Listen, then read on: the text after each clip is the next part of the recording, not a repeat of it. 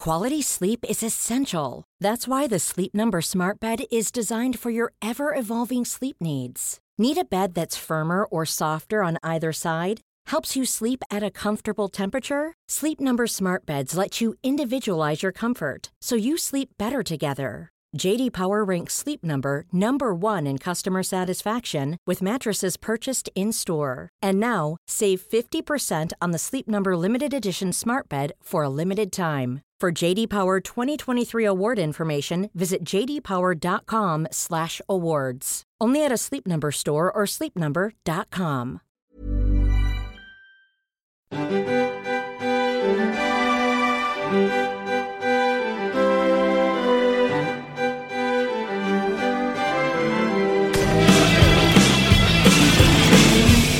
Hello and welcome to Book Cheat, the book club podcast where I've read the book so you don't have to. My name is Dave Warnocky, and on each episode of this show, we look at one of the classics. And joining me to look at such a classic this week from Plumbing the Death Star, it's Joel Dusha Oh and my Jackson Bailey. God, it's both of us. Oh, I captured you both in a net. It was surprising because when you said Plumbing the Death Star, you were looking at Jackson, and I was like, okay, Jackson's going to go first. And then you're going to be like, and also from Plumbing the Death Star, George Lucas. But then you threw Flipped me, it. Flipped it. and then it was hectic. Also, we're in the same room. Yeah. I know, it's the Which- first time in a long time. Yeah. We're allowed to be, That's true. and it is the first podcast I've done in a room with the people I'm recording with in like three months. Mm-hmm. In fact, if you go and listen to another podcast Jackson and I are on, Baseless Speculation, we Yeah. were reviewing The Suicide Squad. Uh, a new Mm. DC movie, and we found out mid episode we were going back into lockdown, Yeah. and that's all there. Mid episode. Mid-episode. So it's the first half really pumped up, and suddenly you're like, absolutely. oh yeah. oh God, this is awful. Well, and we're like, yeah, and then in this, I like this in the movie, I like this in the movie, and then we find out, we're like, who cares, man? Who this means nothing. cares about cinema? It's all fake. inside. Uh, but no, it's good to be back. yeah, it's great to be back. Yeah. So good to see you, you both in person. Thank you. Thank you. Yeah. It's good, so good to see you too. Yeah. From me and J- Jackson. Thank You man. Thank you. Dusha speaks for me on matters such as this. now, I often ask if you've been reading anything lately. have I? Oh, I've been reading heaps for some reason. This lockdown, I've gone book mad. Oh, man. Okay. I uh, so normally, and I think I probably brought this up on uh, previous episodes of Book Cheat. I love to read like stories about people, real life situations where people found themselves in survival uh, situations where people, you know, they got to cut off their own like nipples or whatever to survive. They cut the nipple off and went, hang on, this didn't help at all. But he's like, maybe if I cut the other one off, I'll be all right. I don't know what this is doing. Um, I love this book. but this lockdown, I started reading one about a guy who's he's nearly mauled to death by a bear, and then he survives and he manages to like make his way, you know, back down the mountain or whatever. But I started reading it, and I became so depressed at the fact that I couldn't go outside that I had to have a lie down on the couch. Oh, man. like, I'm not allowed to get attacked by a bear. this is something that listeners may notice from if you've heard Jackson and other things, but Jackson legitimately idolizes people that get lost in the wilderness due to stupid decisions and die. yeah, they're, they're my heroes. um, but so, well, I was like, well, that, you know, I'm not into that. And then I follow on Twitter a, uh, a, a- an account called I think it's Hookland, and it's just like a sort of folklory, horror-y account. And they were promoting this book called Damnable Tales, which is a compilation of uh, folk horror stories from like. 1816 to 1963 or whatever. So I read that and now I'm on like a big horror anthology kick. So I've read that. I'm reading one of Victorian ghost stories at the moment alongside one on like a, a, a like world horror. So they've collated a bunch of horror stories from people all over the world that weren't previously translated into English, which is really cool. Oh, I had no idea that existed. I love it. It's great. It's like other stories from like the Ivory Coast, from Hungary, from Spain, or whatever. But yeah, um, translated into English. So that's what I've been reading. I've I got like three books on the go at the same time. I've been reading out loud to my partner. A bunch of Bill Bryson books, so I've been book crazy this lockdown. And I, sorry teachers, have been reading fuck all. I read three or four volumes of a comic book series, and there's only five of them. And for some reason, I stopped and just didn't pick it up again. Uh, pff, I've read some subtitles whilst watching movies. That counts. Yeah, That's really that's as much as a short book. I guess. yeah. Oh, it depends how long the movie is. really. you, don't, you Google like word count of the Matrix Reloaded. It's funny to say I'm watching like any movie that has subtitles when there's just like you know like when movies have like a brief scene where it's not in English. I'm Mm. like I'm reading, so not even watching foreign language films, just watching. Yeah, when the French guy spoke in The Matrix Reloaded, I had no idea that's what was reading. going You're on. like, ugh, reading. Um, More of this. Did I start reading another book? I was reading a bunch of ma- m- like manga at Mm. the start of lockdown, but then I also stopped doing that. it's almost like I lost all motivation Yeah. because lockdown sucked Yeah. all energy out Oh of me. yeah. Oh, yeah. Lockdown's hard. Yeah, It's hard. but it's over now, so whatever. Yeah, I'll read You're a gonna whole read heaps of books now. read a whole goddamn library. Who cares? Well, the book I've been reading this week is Brighton Rock by Graham Greene. I, I, every now and then I bring the book to the studio to show the guests, like, like it makes it more legit somehow. no, I like it. Well, This- last time I, did book appreciate cheat, it. Yeah. you brought the book to the studio to show it off. You said you didn't really like it. I liked the look of it. I ended up with the book. Oh my god. Have you still got that? Yeah. Have you read it? yes. Yes, I did read it. I liked it. Whoa. Oh. That's crazy. But that was a while ago. What book now. was this? Uh, uh, Night of the Loc- Night of the Locust. That's what it's called, The right? Day of the Locust. Day of the I Locust. Hmm. believe, That's which crazy. includes a Did you character. read it? Mm. Do you remember? It, uh, claim to fame. It includes a character called Homer Simpson. oh my You god. may know him from television. I do know him from television because alongside all my books, I've been watching every season of The Simpsons. what, this is like this is like uh written in the forties. Yeah. yeah. And That's because crazy. like Great Gatsby is like one of my favorite books, and Yeah. it's the same type of every character's awful and it's very Yeah. depressing, but this is much shorter than a Great Gatsby. That's cool. Any lo- any actual locusts? No, sadly, it's all metaphorical. Yeah. That sucks. Holly, like, man. Uh. look, because it's going to Hollywood and everyone's just going to Hollywood. They're like, we're going to either make it or die. This is more about the dying It's side. sad of Mm-hmm. it's not it. about that time in like 1930s America where there were too many locusts. Remember that time there were too many locusts? I can't say I was there for it. Well, there was just one giant locust. that had to That's battle. too many. too many. Still bad. Imagine I said, no, I don't have it. I was like, oh, yeah, I looked at it for a minute and just threw it I away. just, I, honestly, I had no recollection of me giving it to you. I didn't enjoy it that much, so honestly, keep it forever. Mm. Yeah, well, that I Wherever think it was goes, pretty much what you said. I can't remember if it was on mic. I hope it wasn't. Just so, Oh did I steal the book? Hard to say. hey, knock yourself out. and if you want a copy of Brighton Rock after this, well, only if you find out if I like it or not. Oh, I gotta stick around. Yeah. Now, I didn't know too much about this. This is a book that I bought in one of those pop up bookstores Mm-hmm. Oh, yeah. that say closing down everything $5 or less. And then two years later, you go there and they're still there. Mm. Yeah. yeah, yeah, yeah. Um, so, yeah, very, very, very cheap book uh, in that respect. Yeah. Quite a lot of value. But um, I hadn't, I didn't know too much about it, to be honest. I knew the name Graham Greene being a, a- an English writer, but that is about it. Do you guys know anything about Brighton Rock? No. Uh, so, Brighton Rock, I know, is a Queen song, which Okay. features very heavily in the film Baby Driver, which is a movie I don't like, Me neither. Oh, featuring a lot of s- sex pests. Yeah. And it is a terribly aged film, basically. But Brighton Rock is like the song to the finale of that. And I always found it quite annoying because it isn't, qu- the song itself. Doesn't really match the tone of it, but Edgar Wright keeps saying he wrote the script with the songs was in one mind. of the most frustrating things for me about the entirety of Baby Driver. Everybody's like, it's crazy because it's like about the soundtrack, and I watched it and I was like, every single song is discordant with what's happening yeah. in the movie. like some of it fit like the the opening There's maybe, like, credits. yeah, that and that might be it. But oh man, that movie.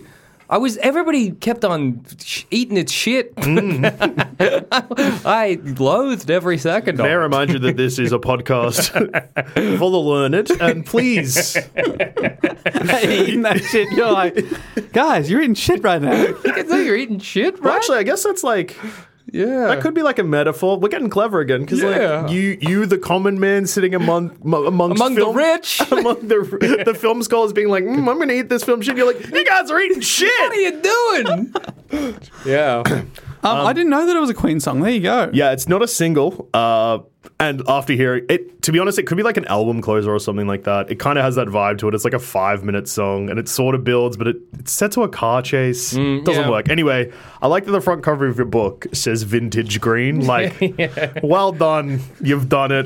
vintage green. It's vintage, it's, it's vintage great. Tell you what. Vintage- Oh wow. Oh wow.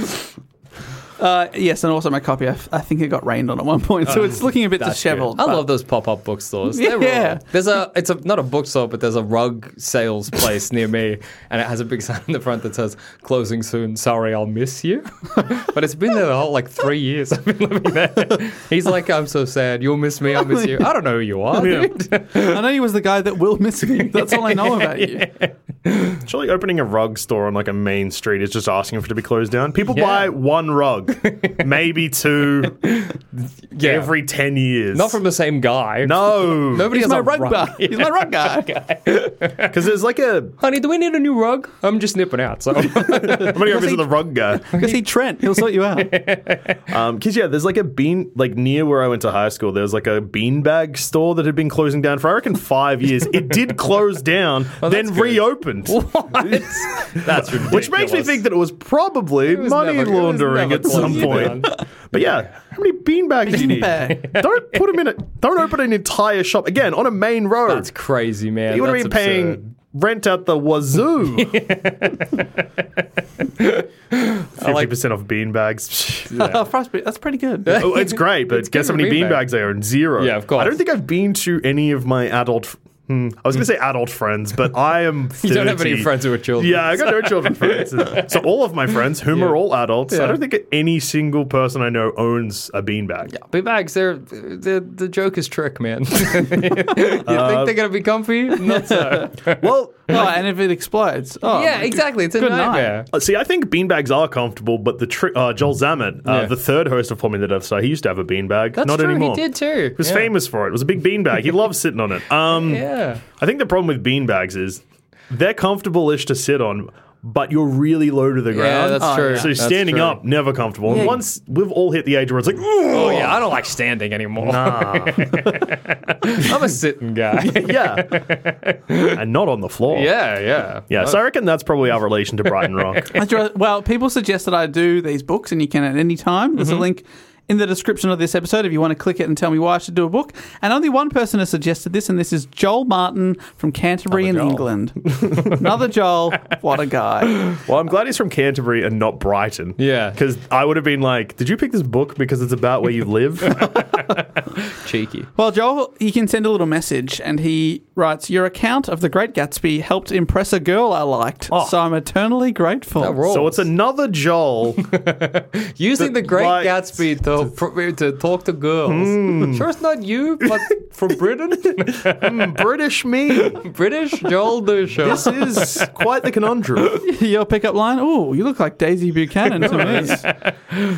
You're like that green light that's across At the, the- the, at the- lake. It's unattainable, but something, something. Is this working? Yeah, Can I buy you a drink, Green Light? I've only seen half of the Great Great Gatsby. and It's a I ho- book. It waits till I you know. read it. Yeah, I know.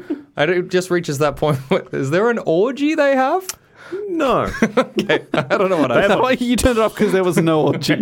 Were you think okay, so you may have watched Eyes Wide Shut, which does have like the kind the same like Yeah, this- rich this party vibe, lifestyle. Yeah, The rich but like I'm rich and sad yeah vibe of the maybe, Great Gatsby. Hmm. Maybe I did watch Eyes Wide Shut. Mm, That has de- that definitely has an orgy bang in the middle. okay, that's why I stopped watching though. So uh, Hmm. yeah, I don't know. I don't know. Anyway, You're like, I got all I needed out of this movie. Turn it off. So, let me tell you about Brighton Rock. It's a 1938 novel by English novelist and journalist Graham Greene. mm, Vintage green. Vintage. Absolutely vintage Greene, Honestly, this is vintage Green. Over nearly seven decades, Green wrote 25 novels of varying genres, as well as plays, screenplays, bit of poetry, lots of articles, and three autobiographies. what? You get one. You get one if that. Two, if for some reason on the autobiography tour, something really cool happens. That's right, a sequel. or I reckon you get two or multiple if you've lived drastically different lives. So if you regular life, then you become a sea captain for 30 Hmm. years. That can be a book. I think he did do stuff like, uh, like I was on the ground in West Africa for five years. So here's Okay. an account of that bit. Just do that bit. Just call the book that bit. Don't call it a biography. Yeah, yeah. I got no time for that. Alternatively, Hmm? make it a chapter in your book and just make it the most hectic, full on autobiography of all time. exactly. Four thousand pages later. Like, wow, that was. Could have been three books, but I'm glad it's one because you only get one. Grim to think like what your autobiography would look like so far. Not very readable. Two and a half chapters. I was a kid. That was mostly boring. And now, it's, then it's now. you have that famous story about when your dad burst into the bathroom whilst you were taking a shit to let you know your dog had been hit by a car. Yeah. That's pretty much it. Could make that a whole chapter.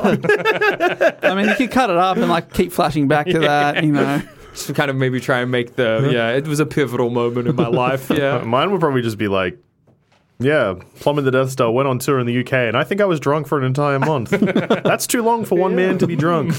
maybe more of a short story. one of those short stories where it's like, oh, okay, so the no- the person the person in this fil- like short story is living their what they think is their best life, but me, the reader, I'm like, hmm, he's Yeah. actually this is this is a As tragedy. an outside observer, I hope he's okay.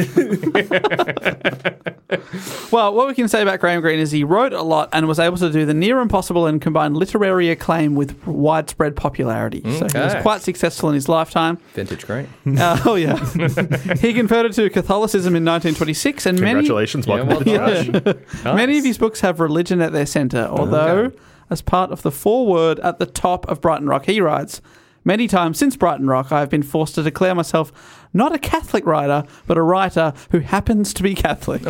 Okay, interesting. That's the distinction. Yeah, I wonder why. yeah. Well, because Catholicism is qu- quite heavy in this book. Mm. Okay. Ah. Hmm. So is he like kind of like being like, look, I'm not writing this, and it's it's not heavy-handed on Catholicism because I'm Catholic.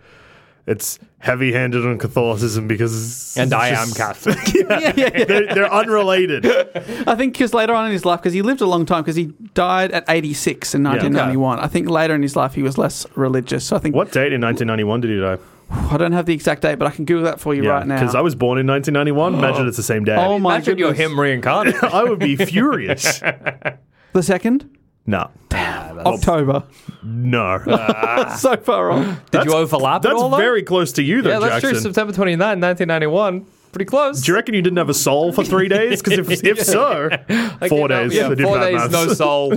Four days later, oh, I'm going to write a book. Christ, mum. I'm this, I love God, but I'm this guy, vintage green or whatever. Your first name is Vintage? I don't know, mum. God, I'm four years, four days old. Four days old. I just popped out. Jesus. Jesus, you can't be asking me stuff like that already. Oh, I can't even walk or whatever. Yeah, he died six months after I was born. That's crazy. Wonder if he heard. What are the chances? well, yeah, I was it's not quite, not six months to the day though. Yeah, yeah. Yeah. Mm, interesting. Uh, heaps of films have been, heaps of his books have been adapted into films. Oh, and okay. the book we're talking about today has been filmed twice. Huh. Once in 1947, with I believe Richard Attenborough is the main character, and again in 2010, starring Sam Riley, Okay. Andy Serkis, and Helen Mirren in a role that you won't believe when I describe this book. So 2010 was the most Really? recent adaptation. yeah. Have you, have you heard of or that or seen it? I had no, No, idea. Oh, I had no idea that it. it, it- Richard Attenborough, isn't that the guy from Jurassic Park? yeah, I think yes. so. David's brother. David's. Yeah. Rest in peace. Rest Not to David, to Richard. David's still alive. David, he's still kicking. When he does, if you're listening to this and he has tragically passed away, obviously rest in peace Yeah, to David too. uh, yeah. it wasn't a dig. Imagine yeah, if you're like, I have beef. of the two brothers, I've got a favourite. Jurassic. Park. Yeah. One of them opened Jurassic Park, and one of me, one of them told me about how beautiful Earth is, exactly. or whatever. I One don't of them care made about me that. feel guilty for throwing out my chips or whatever. So, is the 2010 adaptation just called Brighton Rock? Uh, yes, it is. Oh, Yeah, that's crazy. yeah, no, yeah, hadn't heard of But it at it, all. it had yeah it had some big actors in it, but um, I worked at a cinema then. I should know. yeah, yeah, crazy. It was ten years ago, more. Yeah, true. 11. 30 straight days of drinking. Maybe yeah, that's right. That- gone. You lost the cell connected to Brian Rock. the listeners are like, yeah, they're firing off a lot of irrelevant stories. Uh uh uh, listeners, they're all relevant and tie in. All right, Oh, we'll come back together at the end. Yeah. All right, we always start with the opening line Okay. to Ooh. set the scene, and this one I reckon's got a good one. Mm-hmm. is hail new. Before he'd been in Brighton three hours, that they meant to murder him, Oh, I'm hooked. and we're off. Oh yeah, That's a good one, right? Oh, let's That's get a him. switchblade on the front cover, right? Yes, it is. So it's Mm. uh, it's a bit of a crime uh, and uh, mob warfare in this book. Oh, love it when the mob fights. Yeah. slashy, slashy. yeah. Uh, but we're off after that. So we've just met Charles Hale. So that's the Hale in question, a journalist for the Daily Messenger. I love his job. He plays Collie Kibber. Basically, the newspaper advertises that he'll be in a place in a certain town at a certain time, and he leaves cards around. And if you find one, you can trade it in for money. Like when the Monster Energy drink people are like, you know, like Nova will be like, if you go to this Oh, park, yeah, it's get a free Monster Energy drink. Yeah, he's doing that That's like with the God. modern equivalent. If they were a modern Brighton Rock, that's what it would be about. One of the Monster Energy drink girls and the mob. Uh, there's also a photo of what he looks like in the paper, and if you spot Collie Kibber and walk up to him with a copy of the paper in hand and say, "You are Collie Kibber, I claim the Daily Messenger prize," then he gives you a big cash prize. Oh, that's good. yeah, the Red Bull girls don't do that. I claim my prize. I want my prize. Your prize is a tiny Red Bull. Same as everyone else's prize. I remember once at uni there was a Red Bull thing, Yeah. and it, it must have been like kind of late in the day. And yeah, they were just clearly wanted to go home but couldn't leave until they gave away all their Red Bull. And I just got given four cans of Red Bull, and I was like, "This is I dangerous." think I remember that day. I Yeah, think I remember please. being too late for the Red Bulls. I hope that I was like, "Yeah, I got four. You don't get any I of think you these." did. Yeah, good. Should have been there. yeah, you're right. I thought this is great, but apparently papers used to actually do this to sell more copies over the summer. Okay. The Lobby Lud competition is a real one, was created because people on holiday were known to be less likely to buy a newspaper. So it gives Yeah. you newspaper, a, a, a reason to buy the paper and then walk up and say, hey, you're Collie Kibber. That's actually that's a very clever maneuver because also Yeah. you can just make that guy be like, "All right, today stay inside." Yeah, true. don't go out. Yeah, do don't, not. Don't, don't, yeah, don't, don't, don't reveal yourself. So Charles Hale, aka Collie Kibber, who confusingly also sometimes refers to himself as Fred. Okay. So it's Hale, Collie Kibber, or Fred. Uh, all right. Any reason to fret? yeah. Uh, just a yes, there's nickname. some uh, little dodgy stuff going on. here. Okay. So he's Oh. in the seaside city of Brighton and thinks Mm-hmm. he's going to be murdered. We're not sure why, but for some reason he still must do his job and visit all the collie kibber spots. that rules. and What he a champ. hopes that he can somehow blend in with the 50,000 day trippers in the, in the city. Yeah. He Okay. he ducks into a pub and sees a woman speaking and is struck by her. Now this is a crime book basically. Yeah. There's also a lot of description of this woman's breasts. Okay. In fact, I checked the PDF of the book. Yeah. And the word breast appears 35 times throughout. that's it's about 300 pages, so that's more than one every 10 pages. So funny. Vintage green. Vintage green. I'm not You're a a Catholic hound dog. rider, but I am horny. so this is the first description of a character we come to know as Ida Arnold on page three. It says. You thought of sucking babies when you looked at her, but if she'd born them, she hadn't let them pull her down. She Gracious. took care of herself. Oh my lord! I read that and I was like, "What?" And then a few sentences, a few pages later, her big breasts, which had never suckled a child of her own.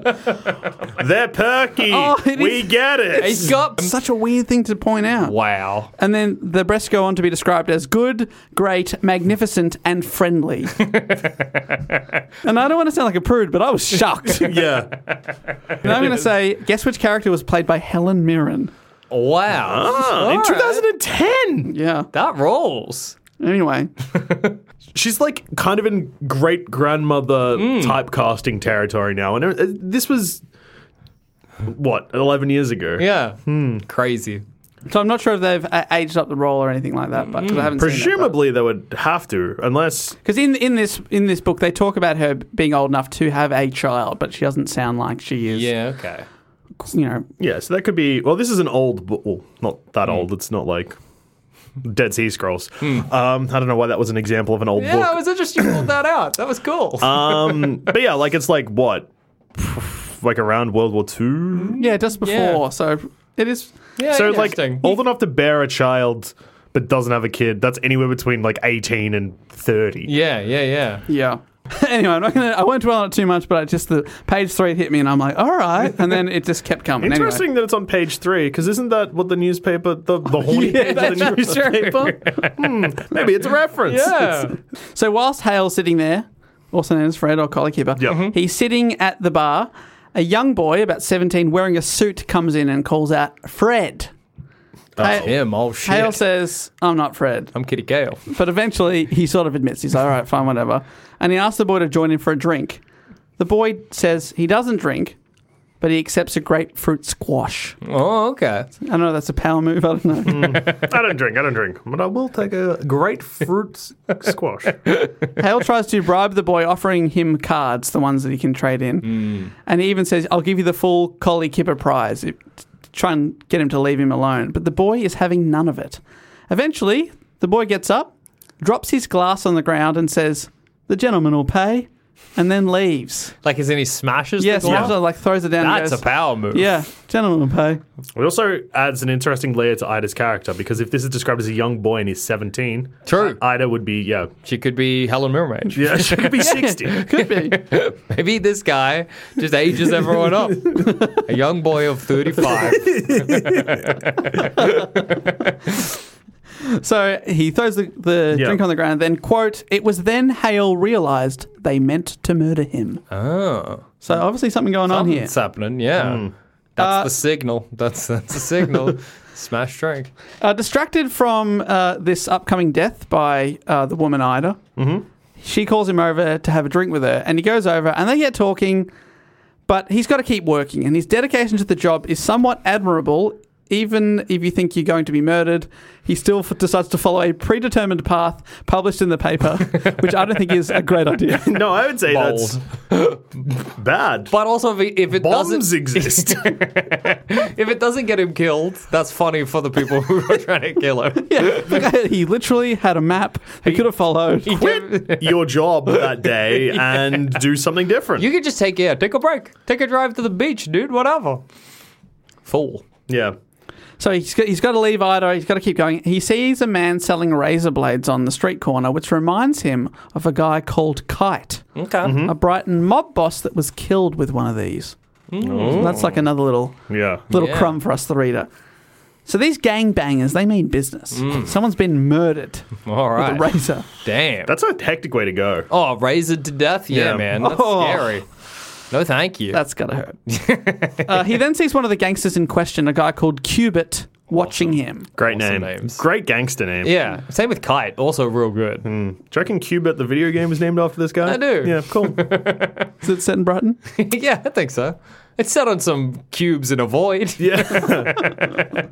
Abstract Brighton. yeah. So he feels under threat. He sees a guy following him. It's not looking good.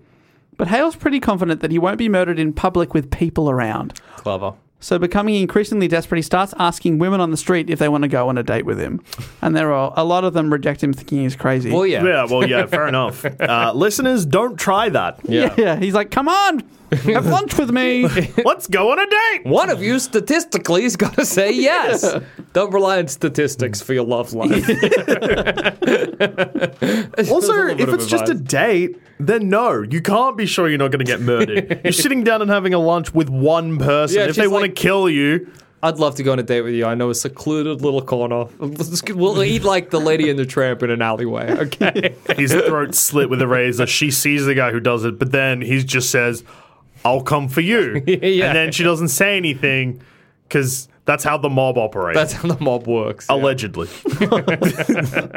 so, but all these women are rejecting him. They're like, I don't want to have a date with you. By chance, on the pier, he runs into Ida, the woman from the bar he had a drink with. Oh. The woman with the fabulous breasts. yeah, yeah. The friendly breast. the, that's the only way she is ever described. She tells him that someone has stolen her bag, which contained money and a bunch of love letters from her ex husband, Tom. Okay. Obviously, First boring name. By the Yeah, way. true. Good, great point. well, we don't have much to do with Tom, so don't worry about that. Okay, thank God. Obviously, the conversation inevitably shifts uh, shifts to horses. Mm, oh, yeah, d- yeah. Yeah.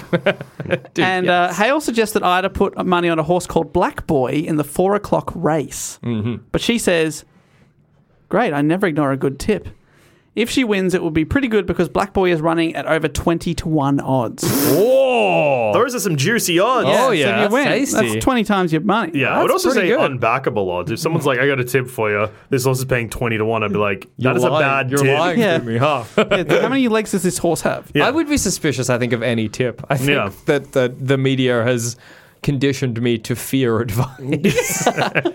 Also, if I was like Jackson, I got great advice for you to bet on a horse. You'd Yeah. say, "How?" yeah, yeah, where do I go? I go to a TAB and I'm like, I'd like to bet on a horse. And they're like, do you have the name?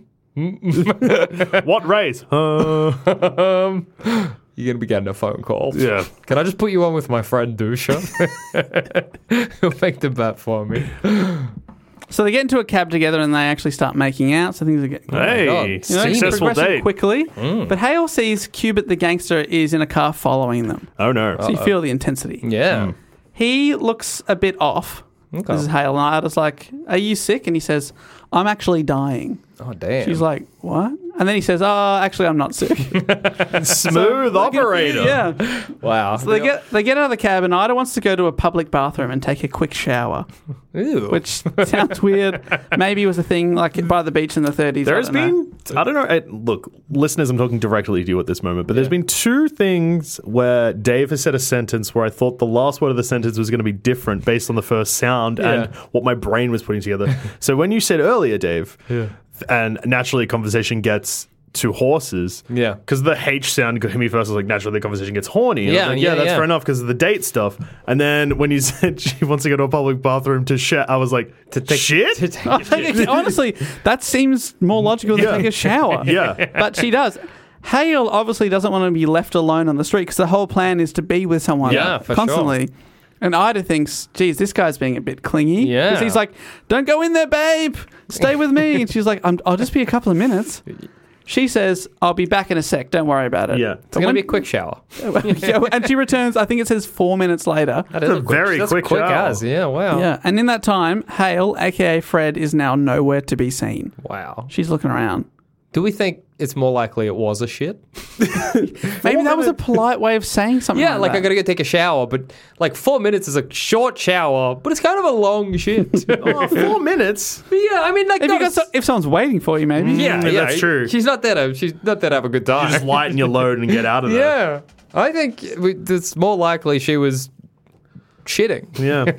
Maybe that's the real mystery of Brighton Rock. Yeah, Maybe that is the Brighton Rock. I just shit. the. Maybe that's just how you said it back in the day. it's gonna take a quick shower in a public bathroom. you knew what it meant. at this point in the book, if it turns out that at this point, like the shift of narration and Hale has been murdered, that would be huge. Mm. That would be cool. Yeah, but I bet that doesn't happen. Well, you have lost that bet. Oh. We then cut to the boy who threateningly dropped the glass of juice that Hale bought him. Oh my god! Turns out he's 17 year old Pinky, Oh, another good name. great gangster name, who, despite his age, is the leader of a ragtag group of gangsters, which uh, are made up of himself, Cubit, the Mm-hmm. guy that was following, Dallo, Great name. But we haven't met yet. and Spicer. Who we also haven't Spicer? met. That's a great I name. want to be Spicer. Imagine being Tom in this book. What an idiot Sorry, and a Tom. loser. Bull, absolutely. Get a proper Please be name like Tommy s- Boy. Yeah. Old Tom, Yeah, god damn. Tommy Two Shoes. Tommy, I don't want to be Tommy Two Shoes because that's a thing everyone has. I'm a Tommy Three Shoes and I carry a shoe around my neck like a necklace. Beat people to death with a shoe. I'm Tommy Three Shoes. Take a long time to kill someone with a shoe. I imagine. yeah. Mm. Yeah. No. So they, these gangsters all meet up. They discuss the murder of Hale that they just carried out. Hell Oh, yeah. Whoa, I Oh, he's should have gone. really backed myself Yeah. because that break, it was pretty pretty huge of me to call it and Yeah. then to be like, that didn't happen. That was twenty to one. That's Yeah. crazy. you didn't man. take the bet. Yeah. And uh, so they discuss it. Pinky is m- trying to make sure that everything's gone smoothly into plan. They tell him the plan went perfectly, Oh yeah. but Pinky immediately spots a hole in this so-called foolproof plan, which involved putting out Hale's collie Kibber cards even after he died to make it look like he lived longer than they did to give themselves an clever. alibi. yeah, smart. Spicer, who was a bit of a bumbling fool in the gang, Yeah. Oh, I am Spice. Yeah, Spicer. he put one of the cards under a tablecloth in Snow's restaurant, and Pinky fears that the, the waitress may remember this s- and might remember Spicer's face and the fact that Collie Kibben never really went there. And, uh, you know, tip people off to that fact. So he starts worrying about that. He's like, You sure you weren't seen? Spicer's like, I wasn't seen. Don't worry about Yeah. it. No one saw me, dude.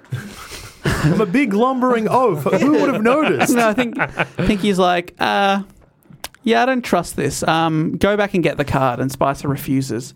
Oh, no. So Pinky decides that if something's worth doing, you got to do it yourself. Uh, rest in peace, Spicer. Yeah. So he goes to the cafe. This is Oh, no, Pinky. I was wrong. Oh, yeah, no, no, no. He's just got to go get the the card card, yeah. before it's found. Uh, but he gets there to find that the card has already been found by 16 year old waitress, a woman named Rose. Okay. And what's worse, Mm, name. Yeah. uh, when Pinky starts chatting to her casually, she, it's pretty obvious straight away that she remembers Sp- Spicer as being the person who left the card. She describes the guy, and he's like, "Oh, okay, she remembers. This is Damn. not this. This is going to stand out."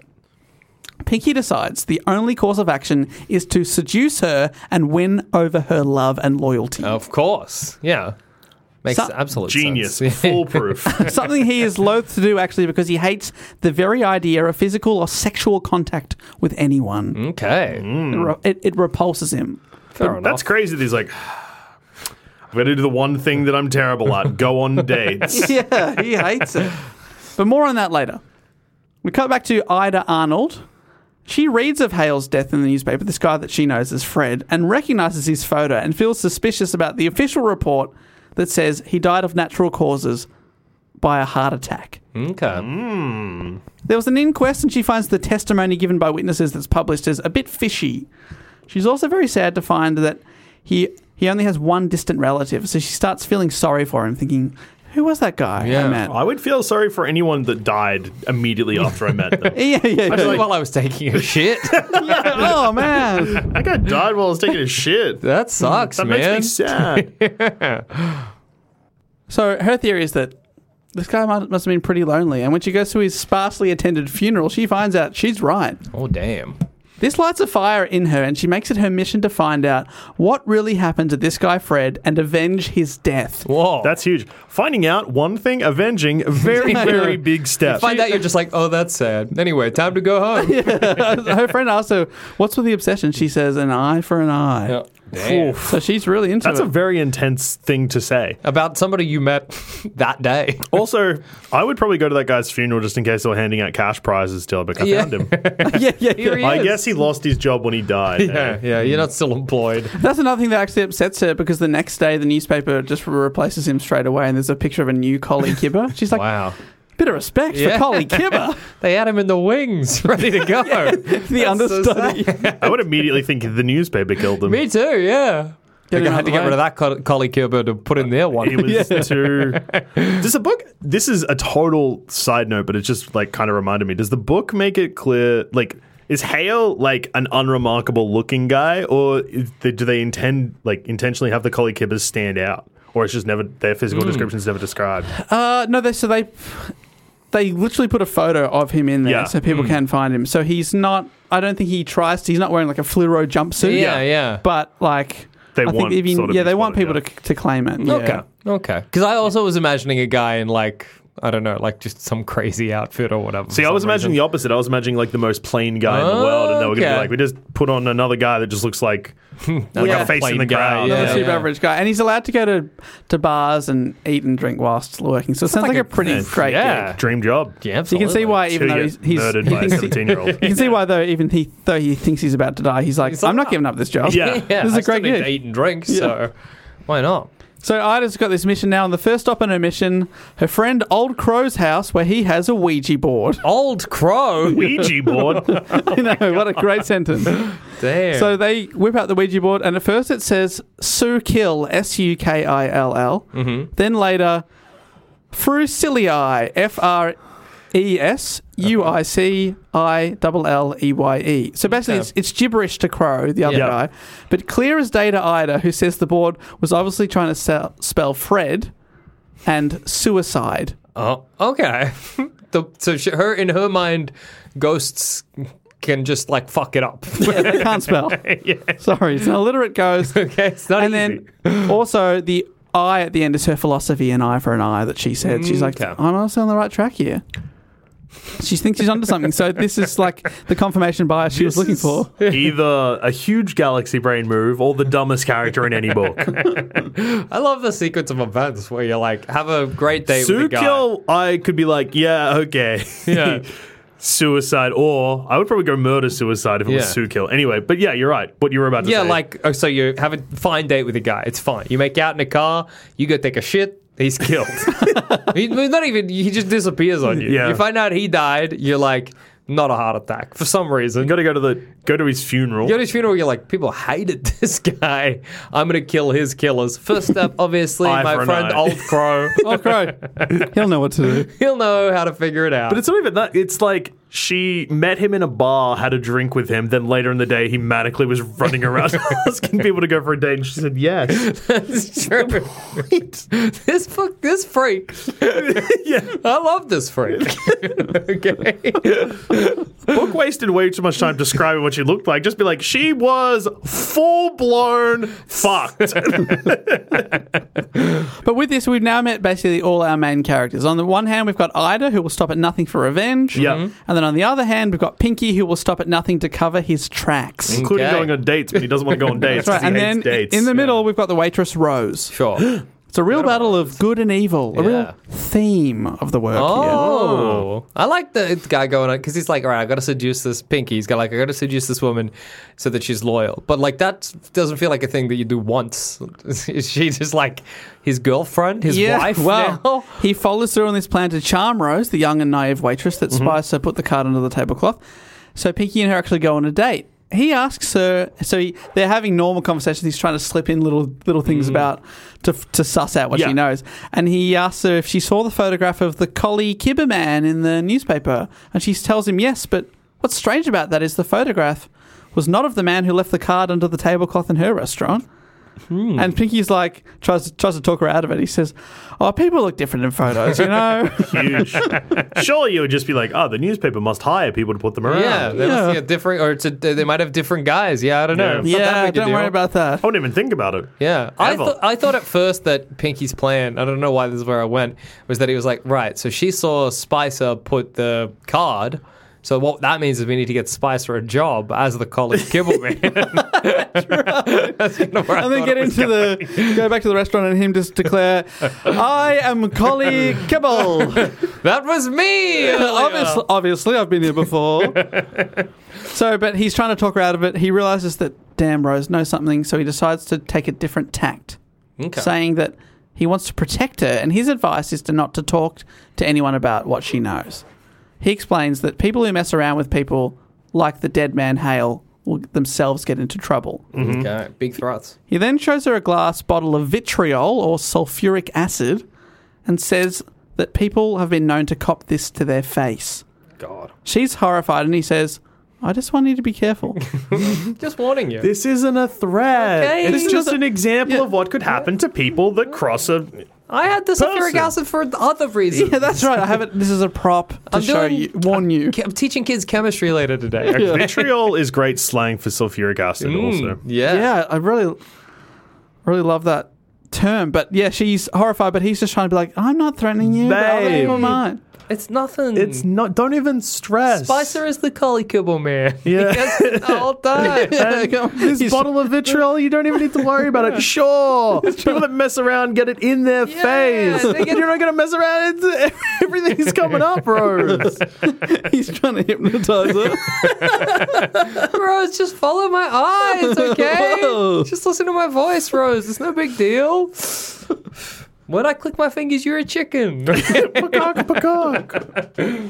So they go to a nightclub and dance, uh, which Pinky's not really into, but he's like, oh gosh, I've got to do this. Mm. He's, he really hates all people in society. At this point, you hate people. Yeah. You've already murdered someone. Just murder- What's the difference yeah. between one murder and two murders? The amount of holes in the ground. That's it. It's not going to be the Exactly. weight on your conscience at this point, Pinky. I'm not pro murder. I'm just saying that this guy's a real sack of shit. Yeah. And he, it seems easier. Practicality. Yeah, pro maths, do the Yeah. math. So Pinky offers offers to buy her a drink, but she doesn't know what to choose because we learned that she's from such a poor background that no one's ever bought her a drink before. She's also 16. That's true. yeah, she's never had a drink, doesn't really know much about. Oh wait, legal drinking age in thing is 16. By That's thing I true. mean UK. I mean, over, in this book, they're drinking throughout the whole thing. In Yeah. the 30s, you could do, there wasn't a legal drink. Give a toddler some vodka. What a- yeah. Coke has cocaine in it. yeah. Well, the two learn that they are the same age. Well, she says 17, but she's really 16. Hmm. We later find out. And they both share the same Roman Catholic faith. Remember that that was Oh God, for the that's author? right. Ah, yeah. But he's not a Roman Catholic writer. He's a writer who happens to be Roman Catholic. That's true. Forgot about that. Ah, that little tidbit. How's that going to tie in? Yeah, I don't know. Well, They're going to go to church. Someone's going to ask for reconciliation. the priest is going to be like, obviously, I can't devolve this to the police, even though, come on, priest, it's murder. Maybe the Pope will get involved. yeah, yeah, yeah. this goes all the way at the top. What's the pro- Was that? Nah, John Paul was he wasn't that doing? old. Yeah. Who was the Pope then? Who Yeah, I knows? don't know. I can name. What do you I think reckon the Pope's doing right now? nothing good. Sleeping? Playing Looking at- Mario Kart for Nintendo Switch. Oh, who could forget? It was Pope Pius XI of course. Ah. who would die the following year. That's a lot of Pope biases. There's 11 Pope biases. Hmm. Was. them Rest in the in same peace. room, yeah. and then oh, They are in the same room. Heaven. people also ask what Pope died of hiccups. the stupidest one. Well, that could be Pope Pius the Eleventh, based on that being a suggested. It's Yeah. actually Pope Pius the Twelfth. Oh my god. Uh, this is from the New York Times, an excerpt uh, which I have no, I haven't in fact is- checked this at all, but it says Pope Pius XII had long periods of hiccups associated with gastritis, though he eventually died of a stroke. Okay. well, that's not dying. of hiccups Uh, Yeah, that's in fact dying of a stroke. then. Yeah. Yeah. I'm So mad there you at- go. The more you know. Well, Pope Pius, so did Pope Pius the Twelfth follow the Eleventh straight away? I don't know. That seems crazy. He did. Yeah, When Hmm. and did then they stop popping out biases? well, I guess John Paul the Yeah, Second. He rolls around in the sixties, I You're gonna reckon. be like, he rolls around in the sewer. he almost got shot by that guy. that's right. That's Then he goes to right. the jail and he's like, "I forgive you." And the guy's like, "I tried to shoot you with a gun. I'd do it again. And I'd forgive you again. Damn it!" That's good. I hope the Pope does in, is involved in this book. yeah, me That's too. what make all this Pope talk good. Welcome to Pope Chat. I'm gonna Pope talk. Well, we talk popes. Yeah. Hey, listeners, not enough people just sit and think about the Pope. That's, that's, that's a crazy guy. I haven't thought about the Pope in ages. I I'm was thinking about him looking now. recently because I'm reading a, or I've finished a book about Shakespeare and they talk a lot about like Catholicism. You versus really have Protestantism. read a lot of I've been books, book yeah. crazy this year. Um, and I was like, what's the difference between Catholics and Protestants? Not enough for the for the fucking problem. Not enough. Not enough to justify. I'm like, right? Why was it? Why so many people die? And it's like, so there's like They don't recognize the Pope or something. yeah, That's well, about it's- it. the main thing is that Catholicism is like there's God, but there's also the church. Yeah. And Protestants are like there's only God. But also it's stuff like we have 13 sacraments. They only do 4 or whatever. Come on, guys. Can't we all Which just one get has along? 13? I think Catholic. oh my god. Oh, there's those hiccups. I'm sorry, the, the happened church is trying to silence him. I think Catholicism has has more, and Protestantism doesn't do as many. Yeah, crazy thing, right? So back in the day, you could get a new queen or king, and they could just be like, "You're all Protestant now," and everyone had to be like, "Okay," Oh, or they'd be like, sure. "If you're Protestant." you- We're going to set you on fire, so don't do that. And you'd be like, oh, okay, for 50 years. And then you get a new guy and he'd be like, you can be Protestant again. don't you be Catholic. anyway, history's crazy. Yeah. So we've got our two Roman Catholics on their date. Pinky pays a visit afterwards to a guy called Brewer. He's one of Pinky's clients, but has fallen behind on paying his protection money. Okay. Instead, he's been paying a rival gang leader, Mr. Colleoni, Oh. who has a much larger and much more professional He gang. sounds like an adult. Yeah. yeah, he's like a guy. I imagine him. He's in a, like a white suit with a white hat, always wearing sunglasses. That Hmm. Yeah. kind of guy, Oh, yeah. older, Funny- like you know, Funny sixty thing year old about man. protection money is it doesn't actually offer you protection until you don't when you don't pay it, and then it's That's you're not true. really protecting anything. It's mostly the don't bash me money. yeah, you're protecting yourself from the people you're giving money to. you're bribing them to not bash you. Pinky slashes Brewer's face with a razor. Whoa. So this kid means business. that other guy should really have uh, protected him there. if there's- yeah. Paid a little protection money. But he's like, I can't afford it. I've already paid the other guy. Pinky's like, but you work for me, whatever. Pinky then goes to the Cosmopolitan, a very high end hotel that is the headquarters for this rival gang leader, Mr. Colleoni. Mr. Colleoni sees him and even he sort of laughs at him a bit, like, kid, I like your moxie. Oh, that's good. He even invites him to join the gang. He's like, just join me. Your life will be better. But Pinky refuses. He's like, I'm not going to work for you. Do you guys think you got good moxie? Like, No. do you think someone could look to you and be like, I like your gumption or I like your moxie? Or Dave, your yes. pizzazz?" Me, no. Oh, yeah. Yeah, you got terrible moxie. yeah, but my moxie is wrong. You got no gumption either, Yeah. man. Yeah, damn. When I walk into a room, people are like, hmm, the room just filled with a terrible vibe. No good laissez faire. He could be an enforcer. yeah, Yeah, I could be absolutely. an enforcer. But yeah, if you need to pay protection money to someone, yeah, that's You're where I'm the, the you're the guy. guy. Absolutely. I think I have the vibe of like a bad mob bookie, You know? like one who actually doesn't know what he's doing and is constantly seconds away from being shot in the head. I reckon you, yeah, I reckon you, you look good as a news reporter that has the thi- the ticket sticking out of their Yeah, hat. absolutely. Yeah. And they're Never reporting the right news though. Hey, Jackson Bailey, back of the crowd. What is he saying? what are you saying? Speak up. Somebody in front of me, tell me what he's talking about. I can't hear. Holding the microphone directly above my head for some reason. So as he leaves uh, the Cosmopolitan Hotel where Mr. Colleoni is, uh, he's stopped by a policeman and taken to the station to talk with the investigator about his assault of Brewer. And to show the size and importance of Colleoni, he, uh, the, who's the gangster he just Yeah. t- turned out working with, the cop tells Pinky not to work against Colleoni, who's been uh, making gangster business less messy. Oh, So he's okay. even got the cops on his side. Oh. So things aren't looking good for, for Old Pinky, and, Pinky. and his l- small ragtag Yeah. group. At this point, were you on the side of Pinky or were you on the Yeah, side good of question.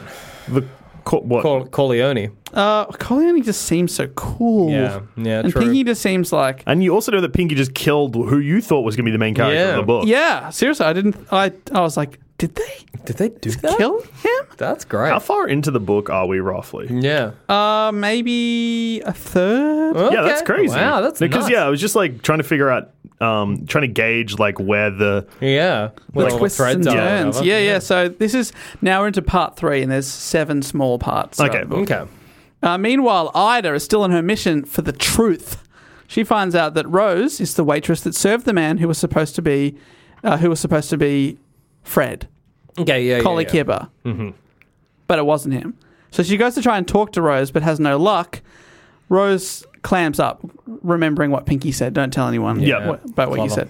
remember the bottle of vitriol. Remember the vitriol? Yeah. yeah, why didn't you Hey, other people have these too. Yeah. I've got mine. I found this. I found this. Yeah, I found this. You got nothing to worry about. There's bad men in the world like this bottle that have bottles of vitriol. Um, Actually- I'm not a bad. I just found this on a, ba- on Wouldn't a count myself bad among guy. that number, but yeah, but I do. Help, uh, yeah, just so be careful. That's all I'm saying. Actually, this innocent girl I know, like she was standing at a bus stop and someone threw this at her. But Yeah. I've, I'm a really good catch, so I, I caught it. It didn't break, and now I just got it. No, I just have I it. yelled at that man. Yeah, don't- Stop this! Enough of this. So Ida asks the police to talk to her and reinvestigate, but they have no interest in reopening the case of a man that they think has died of a heart attack. sure. Oh, Yeah. Yeah, classic. Makes sense. Classic. Although she does get a look at the autopsy and discovers that Hale had a third nipple and suffered from gas. Oh my god. we were speaking about nipples before. We oh, that was were. right at the start when you Yeah. were like a survival thing. We weren't talking about gas. Though. No. Cutting off those nipples. Suffered from gas. Oh, She, sucks. then she then quips, "I do I do that myself on a bank holiday." Bit of fun. That's a bit of fun. Yeah. She also puts money on Black Boy the horse Yeah. Oh, yeah. that Fred told her to to tip. Right, she Yeah. takes some time out of her madcap investigations to go bet money at the track. Yeah, A yeah. revenge. She puts uh, twenty pounds, which is a lot of money, yeah. down like heaps of money back then. And if she wins, it's going to be jackpot. I think by this time the, the odds have, have have narrowed to twelve to one, but so it's still a pretty big win. if Yeah, she- that's- uh, the bookmaker takes a, norv- a nervous a nervous call from a certain Mister Colleoni. Oh. Ida asks the barman who that is and finds out that he's a big time gangster. And what's more, he was involved in a man called Kite's death. Oh. Remember Kite? Oh, damn. Yes. Kite was the leader of Pinky's gang before he was, sort of a see. mentor to the, to the young man. The barman tells her that Kite got stabbed in a railway station. It wasn't meant to kill him, but they, quote, slipped. Whoops. oh, Trying to send a Whoa. message across and accidentally. oh, whoa, whoa, whoa, there's a lot of blood. Oh, my God. Oh, let me get a napkin. Oh, no. Yeah, it's hard to picture slipping, isn't it? It's hard to yeah. because you cut they cut off his face, yeah, with the razor blade. yeah, or but maybe they, you know, went for the neck and Yeah, uh, true. accidentally got a bit of joke. Oh, Butterfingers! no. Sliced your entire face off. the whole face is on the ground. It's fine, it's fine, it's fine. Trying to put it back on. Happened to the Joker in a comic book once. He was all right. So we can tell that that's why Pinky doesn't wa- want to work for Corleone because he killed his, his Yeah. hero, his mentor, Kite. That's a fair reason. Yeah, that's that's makes I sense. back Pinky though. Over with Pinky's gang, Spicer, who placed the card that Rose found, is a n- bit of a nervous wreck. Yeah. He constantly worries that they'll be caught and they're going to get hanged. Oh yeah, of course. Oh yeah, yeah. That was a Yeah. real problem. It's back a, yeah, it's a big thread. They keep talking about avoiding the noose. That's what Yeah. they want to do. He dreams, this is Spicer, of leaving the mob and starting a new life, a quiet one where he owns a pub. then. that does sound. But he good. realizes he knows too much about the mob and he's in it for life. Oh, okay. Yeah. Well, no, that makes sense. I'd love to be in a bob, but not for me. Think about how many things you like. How many times in gangster stuff are they like, "This is my last job and I'm out," and then the guy's like, "You're out when I say you're out. Yeah. You'll never be out, boy." yeah. I can think of at least one example. Two hands. Um, I'm sure probably there's the more. Godfather. Somebody probably, maybe Goodfellas. Does somebody think they're out, but they're actually in? yeah, they're never. You're never out. Two hands. Perfect example. Yeah, though. yeah. You're never out. Yeah. That sucks. So the phone rings at the house they all share, the, the gangsters. That's funny. They're That's nice. housemates and work colleagues. yeah. Spicer answers and is shocked when he realizes that it's Rose on the other end of the line. Oh shit. She's calling up to talk to Pinky, but he's worried she'll recognize his voice from the restaurant. What So he- did he say when he put the card down? Hello, everybody. Oh. Hello! Can I have your attention, please? it's me, Spicer, you see, and I'm placing this card here. Like Golly Gibber or whatever Yeah. his name is. Like, but not am. So he actually so he starts putting a bit of a voice on. Yes, good day. Rude! but he doesn't miss his downfire. but this does not help his his paranoia of being found out. Oh my god, why does she recognize as me? What if she recognized my Mrs. Doubtfire impression? Uh, It's famous. I'm, I'm It's a famous just famous, for being impression. so good at Mrs. Doubtfire. So Pinky goes to visit Rose and he's not super nice to her. In fact, he says, I could break your arm. Yeah. That isn't very nice. So he's very hot and very cold with her. Often Yeah. he's like trying to suck up to her, then he like gives in to like his disdain. Yeah. Goes, oh gosh, uh, because he really despises her. But every now and then he realizes that he needs to be nice just to keep her on side. One of those times is when she tells him that the man on the phone at his house reminded her of th- the Collie Kibber man. It reminded me of um, you seen that movie Mrs. Doubtfire? It's going to come out in Great 70 movie. years, but trust me, it's going to be a hit. Robin Williams plays a nanny. Yeah, but Robin also Williams the is a dad. guy that will be born soon. Pierce Brosnan's there. It's going to be James Bond. That book will be written in 20 years. So he, he takes her on a, a bus to the countryside, quietly in his mind cursing her the whole time, but she's happy to get out of the city with him. She tells Pinky that a woman came around to the restaurant asking questions about Hale's death. Rose tells Pinky she's never scared when he's around, and Pinky grows irritated, realizing how much she likes him. So the more she likes him, the, the less he likes her. into Yeah. it. Fair. How can you feel safe when someone been like, I could break your arm? Yeah. All right. I guess it'll break other people's arms. You're like, this guy's capable of breaking arms generally. Yeah, he's just you just don't even see it as a threat. You're just like, this guy's really good at breaking arms. I'm really safe. He must be really strong. He starts thinking about sex, which revolts him. He is Stop. Think about it. What are you doing? He's scarred from his childhood growing up really poor. His parents would have sex in the bed next to him every Saturday night, and uh, imagining them wr- writhing around makes him feel really ill. yeah, fair enough. You can see. Don't, don't think of your parents fucking. Yeah. If you are the parents of that situation, first of all, don't do it every like. Don't, have- have a don't set a schedule. I schedule. know, I know. He's looking at the clock going, oh, And no. at least put your boy, be like, hey boy, you're little. Clearly, go stand Go in, be the, in the backyard for a bit. Yeah, for 20 minutes. Have sex during the day when the kid's Yeah. outside playing or whatever. At least then you know. For, because okay, at the moment there's a hundred percent chance that Yes, he your kid will- knows. exactly. You can Put him in the change yard. odds. Twenty percent. I just love Pinky driving the car and all of a sudden being like, yeah.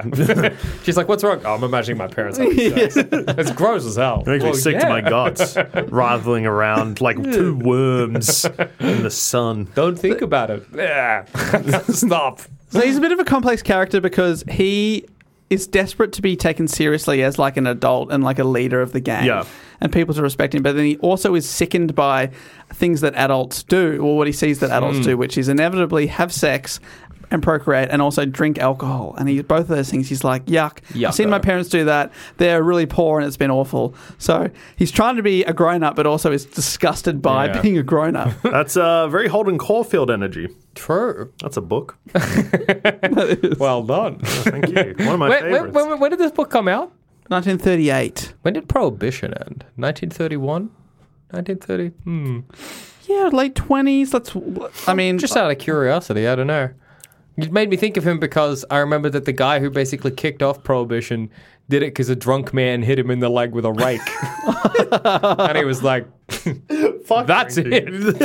Fuck- Fuck drinking. My leg hurts." uh, 1933. Oh, there you so go. yeah. So pretty close. Yeah, I. I Well, I- Hmm? that's also because you got to remember Pinky's 17. So all this stuff of being like, oh, my childhood sucks, it was probably 18 months ago. yeah, that's yeah, true. yeah, honestly. this morning. yeah. Oh, sorry, I just came back from Watching my my parents trip. have Fuck. sex. It's a Saturday. Go Bro- somewhere else. Rose tells him that she's from Nelson Place, a neighborhood racked in poverty and squalor, famous for being Hmm. very, very uh, poverty stricken. Pinky acts like he barely knows it, but the truth is, he grew up nearby. He had thought he'd left that all behind him, but now he feels like Rose is dragging him back. Mm. So that's one of the, that's one of the things he resents her for. Mm. It's another another example of you're not out till I say you're uh, out. Exactly. Yeah. You're, oh, you're going to give. Oh, lived you on think you're out, Skid but you're Row the back whole in, yeah. time. Yeah. She wants to kiss him, but Pinky sort of ruins it. Yuck. Uh, he's never kissed a girl before, and it, it just not just doesn't go well. Uh, they return to Brighton and go for a walk, and a, ph- a photographer takes their picture and attempts to sell them their photo. Okay. The kiosk is covered in photos of previous clients and customers, and Rose notices a photo of Spicer Oh, no. and points him out as, "Oh, that's the collie kibber who left the card." She realizes, "Oh, and this is a recent photo. He must still be alive," she says. Pinky tries to buy the photo of Spicer, but the kiosk owner refuses. Pinky is starting to realize that Spicer is a lot of trouble to be keeping around, oh no, not Spicer. becoming a liability. Oh my god. Go start your pub, Spicer. If this is going to result in the murder of Spicer, yet Pinky is doing all of these things for a stranger, it is also the other loose end. if you just killed I, not Ida Rose first, you wouldn't have to kill Spicer. And then you wouldn't have to think about your parents writhing around like worms. yeah, You wouldn't have. You'd still. Pinky, you're so stupid, but you're also 17. yeah, that's fair enough. Nobody's clever then. Pinky was the one who killed Hale, right? Or is it just. we're the not gang? sure. We We're don't not know, sure. The it's just gang, did it. Okay. Yeah, yeah. They they were all in on it. Yeah. Okay. It was a big plan, so probably they'll all hang. yeah. Yeah. And also. That also means that, like, maybe he wasn't the one that did the murder, so maybe it's not just a second hole in the ground. for him. True, this true, could be true. This could be the weight of his soul, and yeah, et cetera, et cetera. You should celebrate yourself every day, but some days you should celebrate with jewelry. Whether you want to commemorate an unforgettable moment or just bring some added sparkle to your collection, Blue Nile can offer you expert guidance and a wide assortment of jewelry of the highest quality at the best price. Go to BlueNile.com today and experience the ease and convenience of shopping Blue Nile, the original online jeweler since 1999. That's BlueNile.com. BlueNile.com.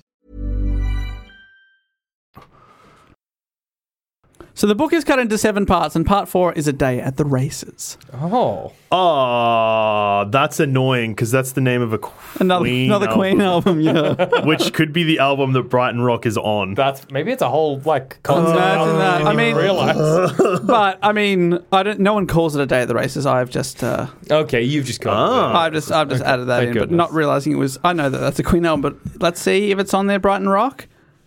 It's not on there. I'm Okay. afraid that would have been. That would have been crazy. That would have been a revelation. it's on uh, Pinky the Gangster. Brighton Rock be Queen like- song. Let's find out which album it is. It'd be like Queen 2 or something like that because I feel like their first albums are just called Queen.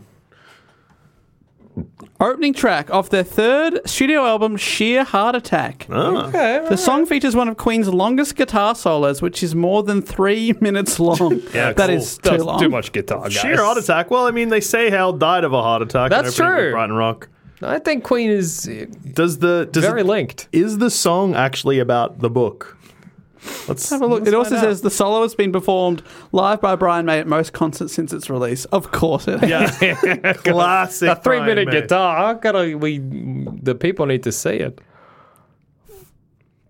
Uh, the song, the first album, first track on the album, tells the story of two young lovers, Jenny and Jimmy, meeting in Brighton on a public holiday. Brighton. So that's the connection. The connection is that Brighton. Brighton. Just saying. Because I will explain what Brighton Rock is. It is Okay. a thing. But I would have assumed that because this is a famous English book, I would have thought that, that Yeah, was for the sure. connection. So yeah. So we're a day at the races. Thousands flock to watch and bet on the horses. Pinky goes with Spicer, who he's now convinced to soon leave town to start that pub. Oh, it's Okay. like, Get good. out of here. That's nice. Uh, this is now it's feeling a bit of of mice and men. Yeah, Mm-hmm. yeah. Go start the pub. yeah, just turn around, dude. Well, I actually want to go back to my house and like collect my things. Oh, yeah, that's- yeah, Turn around, that- stop walking to the pub. That's a- We also tell Spicer that he's ma- decided to make peace with Colleone. And Spicer's like, that's great news. And when they're at the races, Pinky is really nice to him, which is rare. He tells him to buy a beer, enjoy it while you can. He says, oh dear. I mean, uh, Yeah, enjoy it while you can. Um, I mean, uh, uh, enjoy it like it's your last because I'm about to kill. I mean, enjoy, it, enjoy it. It's a can. Enjoy a can of beer. is what I meant- actually meant to say. mm, it'll kill your thirst. That's, that's it. That's what I was driving at. Uh, Spicer takes his money to Jim Tate, betting on a horse named Memento Mori. He asks Pinky what Memento Mori means, and Pinky says he isn't sure. Really, it's Latin for remember, you have to die. And there's also an excellent episode of The X Files. Oh, all It's also right. the opening track of uh, so the T-shirt that I'm always wearing that I'm not currently wearing uh, of the dog in a circle. Oh, Crywank yeah, album yeah. opening track of that album is Memento Mori. and what's the band? Crywank. One word. It's good. That is good stuff. Apparently, it's also a Lamb of God song, but I honestly prefer the Crywank version. Yeah. Yeah, hmm, yeah, for sure. Opening line of the song is everyone you everyone you love is gonna die. So that's pretty much what that means anyway. I think Yeah. it was like, yeah, it was kind of like slang, right? Like people would say it in a kind of like, it was a kind of like, what are you going to do? It's like YOLO. yeah, I think it kind of was. You'd be like, yeah, memento mori. Let's like, bring it well, back. we're all going to fucking die one day. Yeah. So who cares, dude? Eat the arsenic or whatever. It tastes good. Those will be the times. Eat the arsenic. Memento mori. so, Memento Mori is in the same race as a horse called Black Boy. Which is Okay, the gotta- twelve to one Yeah. Ida's Yeah. horse. Oh, I just put B. She's and uh, gets across the line. Black boy wins, meaning she wins big. It's two hundred pounds all up. She's profited. Goodness. Which remember I told you twenty pounds is good money. Two hundred Yeah. pounds, it's great. That's a small fortune, which gives her the luxury to investigate Fred's death as much as she likes. Okay. she goes. She's still- He's all the right." one. He gave me that tip. I'm gonna, you know, my tribute to him is to solve his murder, and now I've got the means to do it. You want like evidence that I have no gumption or moxie? Like that's such a like I was immediately like, and then you retire. Like, Yeah, right. yeah, you go, you got your money. It's over. Don't yeah. Why, why, why are you investigating Fred? I'm always scared of Buy a winning like the panda, yeah. lotto or something like that, just because like I reckon two million dollars is the magic number. Where if someone gives me two million dollars, I'm dead within a week. Yeah, yeah, yeah absolutely. But I reckon more than two million. So You're if someone's investing like three, wisely. Yeah. I like it's not enough for me to be lived so stupidly that I'm dead within a week. Mm. yeah, Two yeah, yeah. million. Two million. I feel feel like you know, like when bugs get stuck to the front of a grill of a truck Yeah. and they dry out. That's you. Yeah. That's you in one week on the front of a truck. A desiccated corpse. So worth it. They got him. They got him. They got him. yeah, paranoid. The truckers. Uh, Spicer also won money for coming second, and he's about to c- collect this cash. Pinky says goodbye to Spicer, and he's confused. But then a group of Colleone's men descend on him, but they also descend on Pinky. Oh, no. Much to Pinky. his confusion. You fools, he said. It's not me, it's him you want. But they lay into them both, and Spicer calls out for Pinky to help. Uh, Pinky can't help, uh, one, because he doesn't want to, and two, because his face and knuckles get badly cut. Oh. He's able to escape, leaving Spicer. As he runs away, he cries and even begins to pray. Whoa. But he knows that salvation only comes to those who repent, and he has no time to do that. Okay. he then begins, uh, so he hides like in a garage, and then he starts to feel embarrassment for running away and for crying in front of the other gangsters. He goes to sees uh, Rose at work, and she helps care for him. She tells him that she loves him regardless of what's happened to him or whatever he's done. And he tells her that Spicer is dead. I love you no matter what. Spice is dead. Who? The guy that you thought was that other guy. What? I'm sorry. Carly Kibber? You're really badly caught. yeah, I know Colin Kibber's dead. It was in the paper. no, no, no. He's another guy. It's a different guy. He died again. He died again. They killed the second Carly Kibber? No, uh, God. you know what? Never mind. Well, he decides he must step things up a bit. He must marry Rose in order to keep her from testifying against him, as there's a rule that stops This guy married rules. couples testifying. yeah. Is that real? It comes know. up in I've Mate, heard it back- before it too, feels yeah. like back then it- it's a thing. yeah, because like. Yeah, I, it- I just feel like it gets thrown around a lot in pop culture, and it also just seems like something that just makes no sense to me. Yeah. Oh, yeah. abso- It seems crazy. Like, as in, you can't, like, married couples can withhold evidence against each other. Yeah. Recently, I saw it in an episode of Desperate Housewives. Yeah. I, yeah. I don't know. I've definitely heard of it before, but whether or not it's true, I couldn't.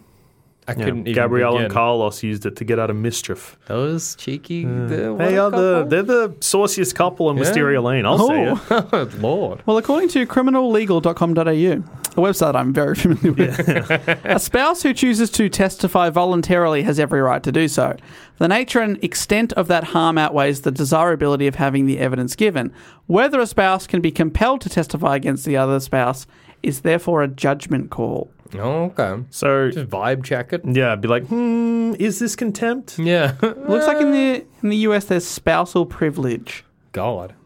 So in Australia, it doesn't mean shit. Gotta go to America, get married. You can get married. there you go. It is in the UK or that's England, true. more specifically, Brighton. So he's like, gotta go to marry her.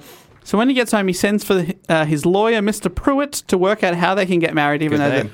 Every name we get in this makes Tom seem. S- the- Sorry, Tom. Some worse. Look, if your name is Tom now, that's fine. My That's name's okay. Joel. Equally, just a I know name. plenty of good Toms, but it's it's boring. when you got names like Pinky and Spencer, Spicer, Spicer, Spicer, Halo, Cubit. yeah, Gibby Gubbo, Gubby Gibber. Uh, Mr. Pruitt is engaged to work out how he can marry, even though they're both only 17, they're underage. Of course. But actually, one of them 16, which we True. haven't learnt yet. No. How is this going to be a bombshell? It's 12 months. Hmm. it's not really that much of a bombshell. She's just like, actually, I'm 16. What? Uh, that change- This Oh, okay. changes nothing.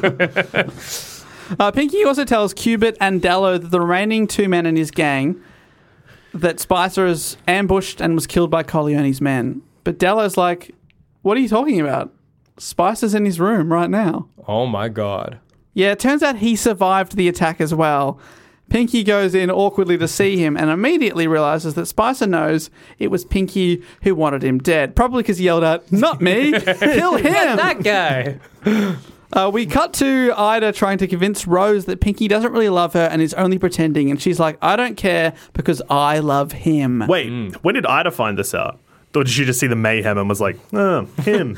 Oh, well, she's figured out that um, the reason that Rose doesn't want to talk to her about who she saw on that day with the card. Oh, is yeah, I because forgot that was Pinky's it, been, right, yeah. and he's been, she's been watching him, going, "Hang on, what's there's something going on Mm. here? He doesn't love you. He just wants you to stop. You know, he's looking out for someone. I know that that guy's he's dodgy." Yeah. Then we go back to Pinky's house when he's standing at the top of the stairs, and down below, dead on the ground, is Spicer. Push him down Pushed the stairs. him down the stairs. Pruitt, who was the lawyer that was in the other room, is like, "What the hell happened?" he was in the bathroom. He comes out, like, "What the hell?" and Pinky's like, "Ah, the banister broke. I was always telling the landlord to fix that. Oops." Lol. Don't say oops if it's not your fault. And just when a person dies. oops. yeah, but and then he's Whoopsie. like, and then um, Pinky's like, "All right, Pruitt, you've got to say that I was never here." But with your testimony, you're a lawyer. You're, you're trusted by the law. They'll, if you say, "Yep, he fell from the stairs," done open and and, dusted. shut, done and Yeah. dusted, a horrible accident. And he's like, and Pruitt is like, "All right," and I guess otherwise dude. I'll be linked to the crime, so Yeah, I've got fair. to keep my mouth shut. Uh, Pinky has a D&M with Dallo, Mm-hmm. his gang member, and admits that he's a bit worried about everything. I wonder why. Fair enough. This started with one loose end that has turned into about 30. Yeah. I'm starting to think that maybe being a 17 year old gangster, Yeah, stupid. yeah, not clever. When you're 17, you got a bad brain. Yeah. Gotta wait for it to solidify. Yeah, I know. we learned through Pinky and this conversation that Hale, who was the collie keeper that got murdered at the start of the book, mixed up with Mr. Colleone And because of this, their old boss, Kite, was murdered. So he, in a way, led to the murder of their old boss, Kite. So that's why the, the gang felt like they had to take revenge. Yeah. I think he wrote like an article or something that linked him up, and then they were like, all right, Kite died because of you, an eye for an eye. Yeah. Yeah. Oh. Ooh, a That feels theme. important. Yeah. And Pinky is now starting to question just how worth it it's all been because he's like, I've had, I've had to kill another man. I have to marry this seventeen-year-old who I really despise. oh my god! Uh, just to show how remorseful he is, Pinky runs into Spice's girlfriend Sylvie at a bar, and the gang tell her how sorry they are about Spice's accidental death. But this doesn't stop Pinky from trying to pick her up, though. Don't you loathe human Yeah. contact, So, Pinky, you maniac? yeah, uh, women and sex repulse him, but he's about to be married, so he feels like he's, he needs to practice and Oh, get to okay. know, you know, how it all works. Yeah. Yeah, figure it out. He takes Sylvie to the back of a car, but then gives into his uh, revulsion, runs away, vomits, and then slips on the edge of a pool and falls in. Which is very funny. Whoa! Whoa! And she's just in the back of the car going, What? what the hell was that? Is he coming back? What a noise. Ah. Meanwhile, Rose has been fired from her job for being rude to Ida, the one that's investigating everything, because she kept coming and Mm. Yeah. and eventually she told her to piss off, and her boss said, You can't talk to customers like that. yeah. So Pinky needs Rose to marry him, but they need her parents' permission. So he goes to their house with Rose, and it's a squat that says in the book it says it smells like a lavatory. Oh. Shut up. Remember, she's Yeah. Mm. in this very poor part of Yeah. the town, famously poor. Rose warns Pinky that her parents get in quote moods, Okay. and apart from their behaviour, which is to ignore both of them and not answer any questions, I assumed that this was an old timey talk for like a drug or something. Yeah, yeah. But no, they're just super moody and just won't talk. like she's like, oh, I'm, I'm going to get married this boy. Hello. And he's like, hello, Mrs. Rose, Mr. Rose. And they just look at him and then don't talk. That's their mood. It's just Yeah. not- okay. I was like, are they high? uh, What's Yeah. going on? Just weird No, people. Just grumpy, I Yeah, guess. just really grumpy. The only thing Rose's dad says is they won't let her marry. Pinky offers him money and he refuses, saying he'd never sell his daughter. But then Pinky raises the price and the dad's like, You've got a deal. Souls. I never saw my daughter for that much. is what I was gonna Whoa, say. whoa, whoa. Uh, Rose says she's never known one of her parents' moods to pass so quickly. They must have liked you, she says. oh, they liked the cash that I offered. That night, Pinky's boys, Cubit and Dello, want to celebrate his engagement, and to their surprise, he even decides to have a beer with them. Whoa. Hell, now he's getting married, he might as well become a drinker, he says. Might as well. Yeah. Fair, fair Why not? call. Fair call, buddy. Uh, the two guys give him some joke gifts for his wedding, some local souvenirs. Mm-hmm. Uh, Pinky sees this as a sign of disrespect and like they're mocking him for the marriage that he clearly doesn't want. Yeah. He loses his temper and tells Cupid he'll fix him the same way he fixed Spicer. And Cupid's like, What? Didn't you say Spicer from from the top of the stairs? Cupid. In a horrible accent. What are you, an idiot? he, he wasn't there. He's like, But that's our guy. Yeah. You killed our guy. He cracks it because Spicer was his friend and he quits the gang. And Pinky's basically like, You can't quit me. You're fired. but now his gang is basically him and Dello. We're about to find out again. You're not out. yeah, you're never out. Yeah. That's so funny. Uh, Cuba goes to try and work for the rival gang leader, Mr. Corleone, but he's rejected. Oh. He runs Aren't you the into. one that got fired from the other shit gang? Oh, no, no, no. I was coming here all the time. Aren't you the guy that didn't realize that nobody just falls down the stairs? No one falls through a banister and dies. I'm And afraid. I don't have any like spots for such a naive guy. yeah, I take things at face value. It is a failing I have. But he runs into Ida, who starts chatting to him about Pinky, and Cubit, who's now absolutely off his face, starts spilling some of the beans. He says he hates killing, which indicates to Ida that the gang are responsible for Fred's death. She's like, I'm onto something here. yeah. Yeah. He also lets on that Pinky and Rose are going to get married, and she's like, I've got to save that girl. Cut to the austere mu- municipal building where Pinky and Rose are getting married. Rose is late and tells Pinky she went to church hoping to confess. She wanted to be in a state of grace when she married him, but the priest wasn't there. Okay. she says, We're about to commit a mortal sin anyway. All right. Whatever. What's a sin? Getting married when you're underage, probably. Is that a sin in the Bible? I don't know, The dude. church? I don't think the church gives a shit, to be honest. Church is happy. More married They're people just the like, better. yeah, married is good. I think she's also worried about uh, uh, their fornication. Oh. Though, but they will be married, so it is- Yeah. It's fine. It's all legal, baby. Yeah, you just gotta every look. The way I think, my understanding of how it works is once you're married, it's fine. And anytime you have sex for pleasure, you've just got to pretend. You got to lie to God, I guess. Yeah. Like, we were trying to have a kid. Yeah, we, I don't know. It's not working. I put this condom on. You reckon that was it? I just put it on. I don't know. Everyone else was doing it. so I don't get cold. Uh, for the wedding, Rose gets as dressed up as she can, but inside it's a crappy government building, hardly the union of anyone's dreams. yeah. The registrar is a bit shocked when they're so young and they don't have any rings. The teens are rushed through the formalities, and before they know it, they are legally married. Congratulations. Congratulations, Pinky and Rose. The brain. Pinky and the Brain, legally married. Congratulations. what the plan for today is, Pinky? Holy matrimony. Same as his everyday. Holy matrimony. Well, they go to a bar to celebrate, and Rose admits it wasn't much of a wedding. Pinky feels the same, and they're both in agreement that the ceremony really meant nothing. They're both aware that it wasn't a real marriage. okay. So that's sort of why they feel a bit guilty. At about this it. point, I think Pinky is my most hated character in this book. Yeah, yeah, yeah. You yeah. hate weddings, you hate love, you, and you're like, "Ugh, wasn't actually what I yeah, I wanted. kind of wanted to actually. well, then don't get married, idiot. yeah. Yeah, it wasn't really my dream day. uh, Pinky realizes then he's got no honeymoon plans, so he suggests that they stay the night at the fancy Cosmopolitan Hotel. Thought you were going to say Brighton Rock. I Yeah. thought that's where it was going to come in. This is where Mr. Colliani's headquarters is. And Rose can't believe it, but she's like, oh my goodness, how fancy. But when they get there, they're turned away and told there are no rooms available. Pinky cracks at yelling, My money is as good as anyone's! Oh, as he's basically turfed out. And they spend the night wandering around Brighton. Terrible honeymoon. Yeah.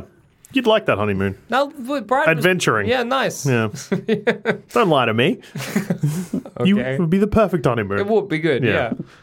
Well, on the pier, Rose spots a little amusement stand where you can record a message and then have it pressed onto vinyl. Okay. Sounds cool. Oh, That is cool. I Yeah. thought, I honestly thought for a second it was Yeah. going to say spotted the amusement because there's a pier in Brighton that has like an amusement park on it. yeah, yeah. yeah. so they're hanging out. I think it is probably that one. Or Yeah. Oh. And Jackson, what happened last time you were there?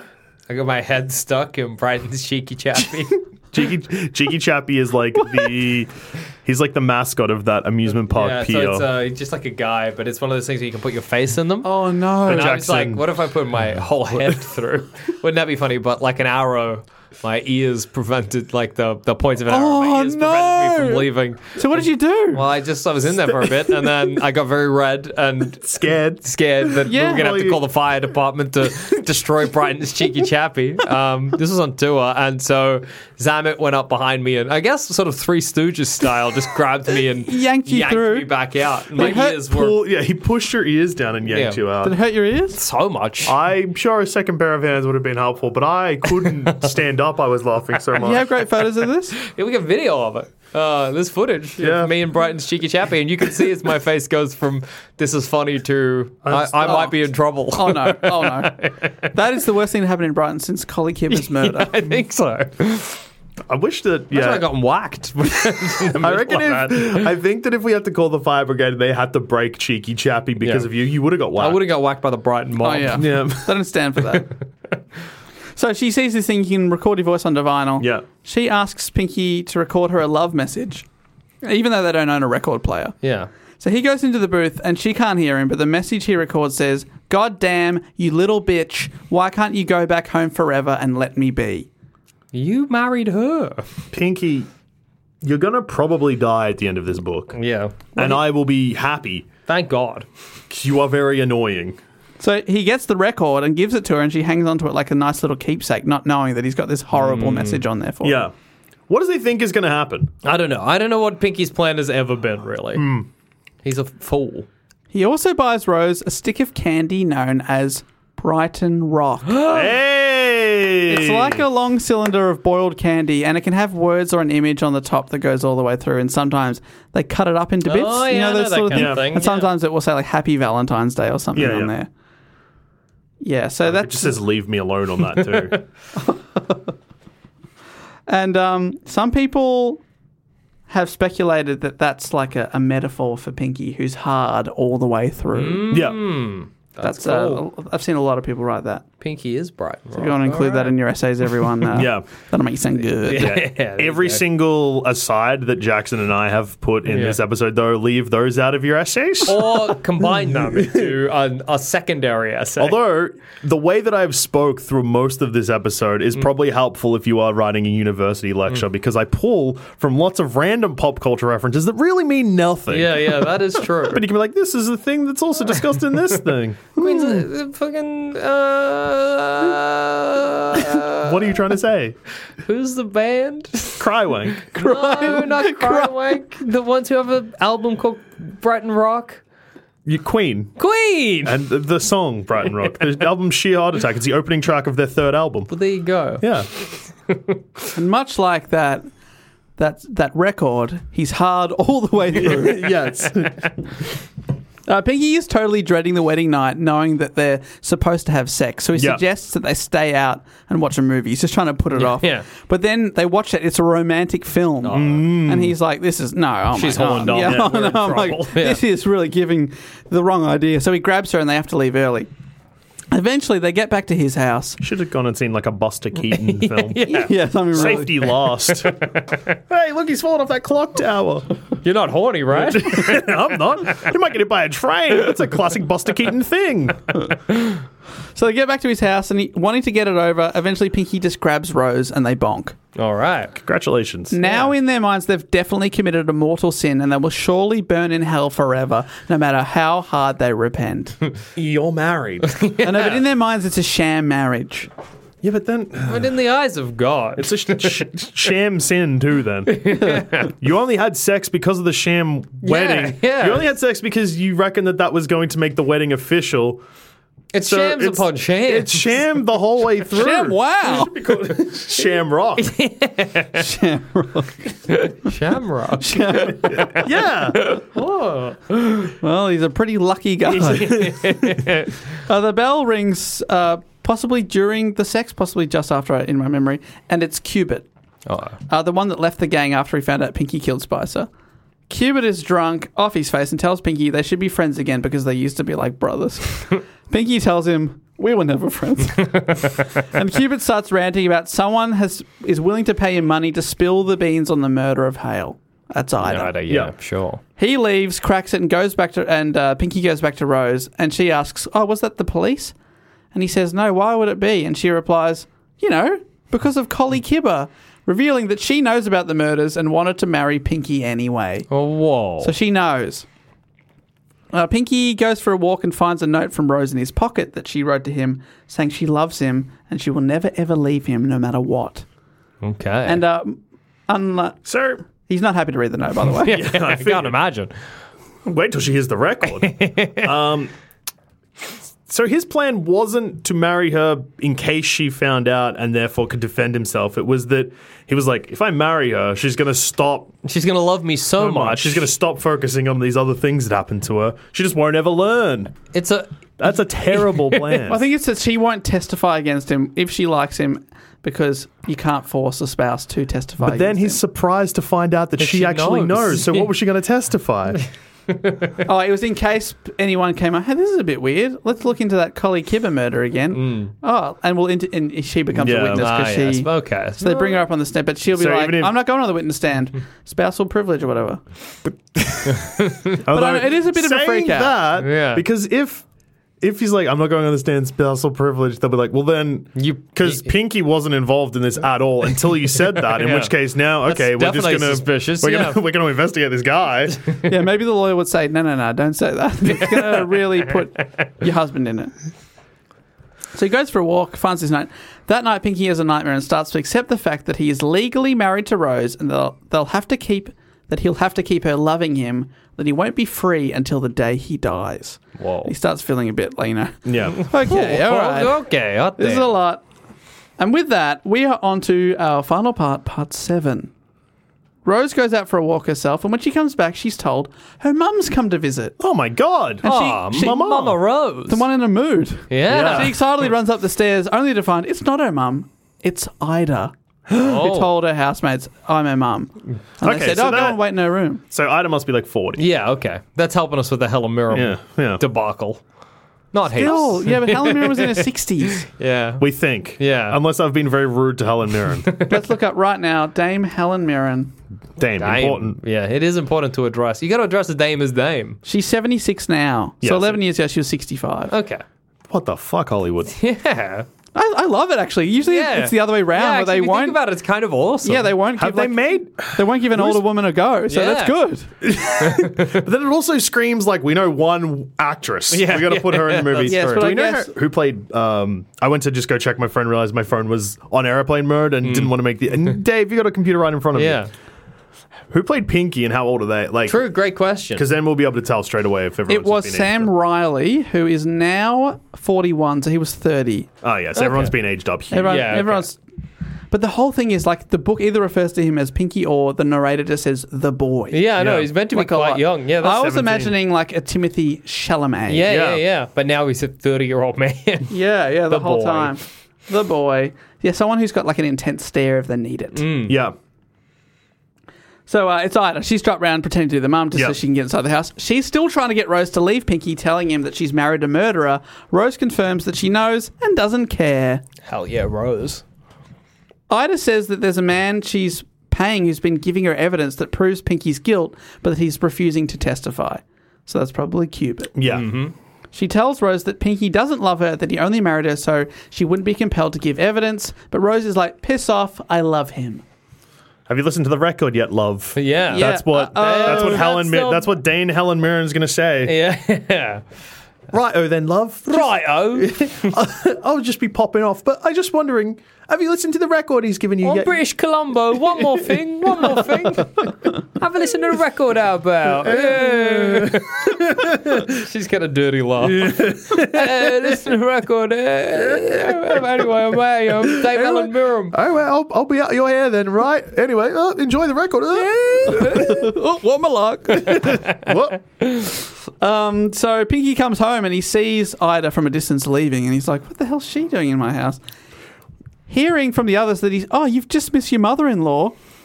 Rose, uh, he asks Rose, "How how's your mum?" And Rose says, "Oh yeah, she was okay." Doesn't say that it was Ida. Okay.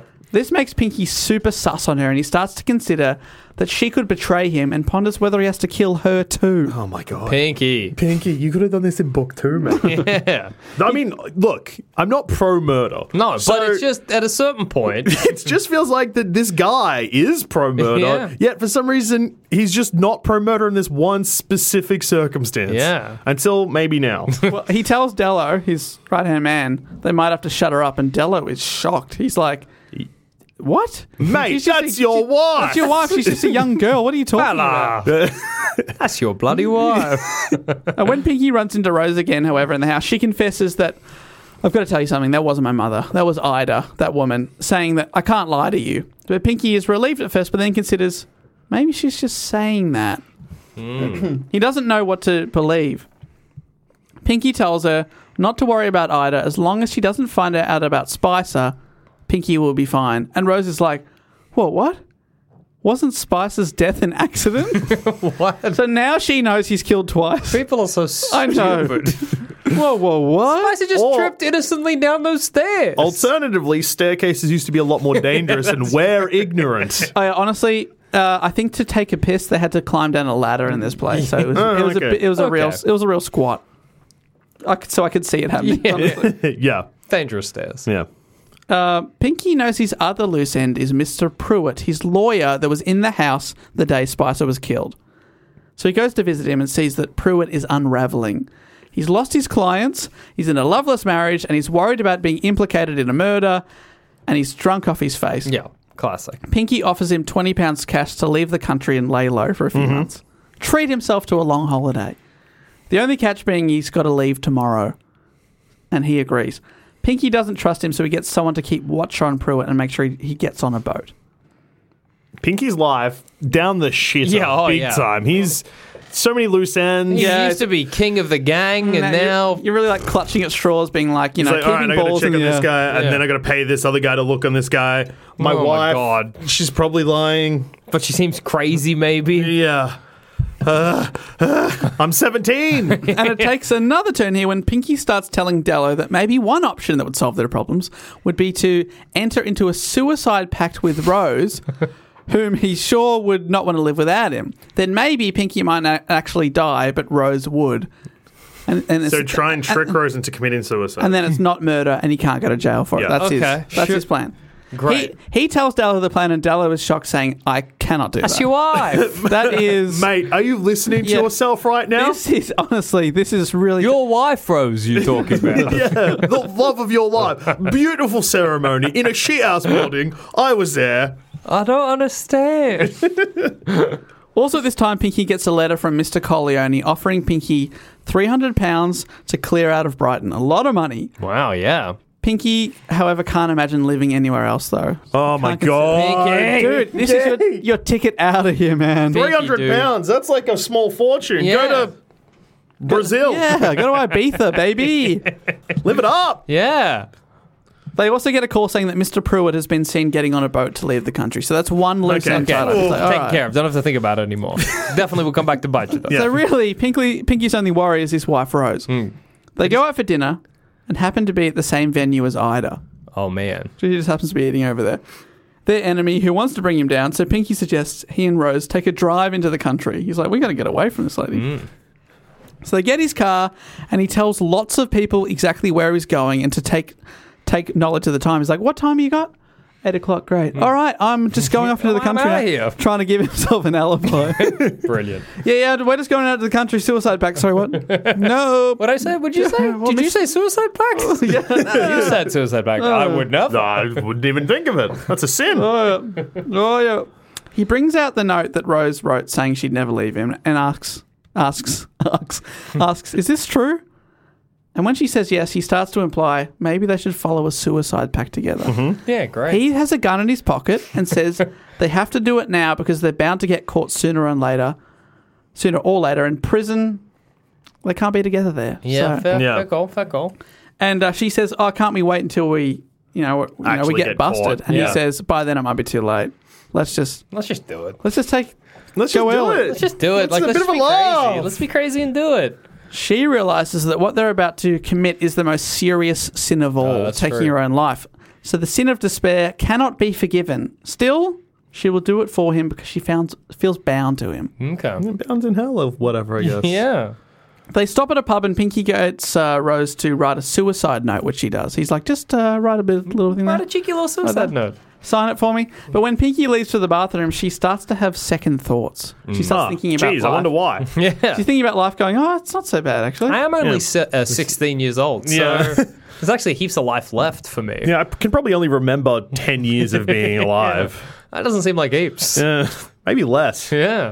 Uh, meanwhile, Ida confronts Pinky's mob friend Dallo at a cafe, and it is described with this completely normal sentence. She sat there, completely at her ease, her big breasts, ready for any secrets. what are you talking about, Graham Greene? Vintage green. Vintage green.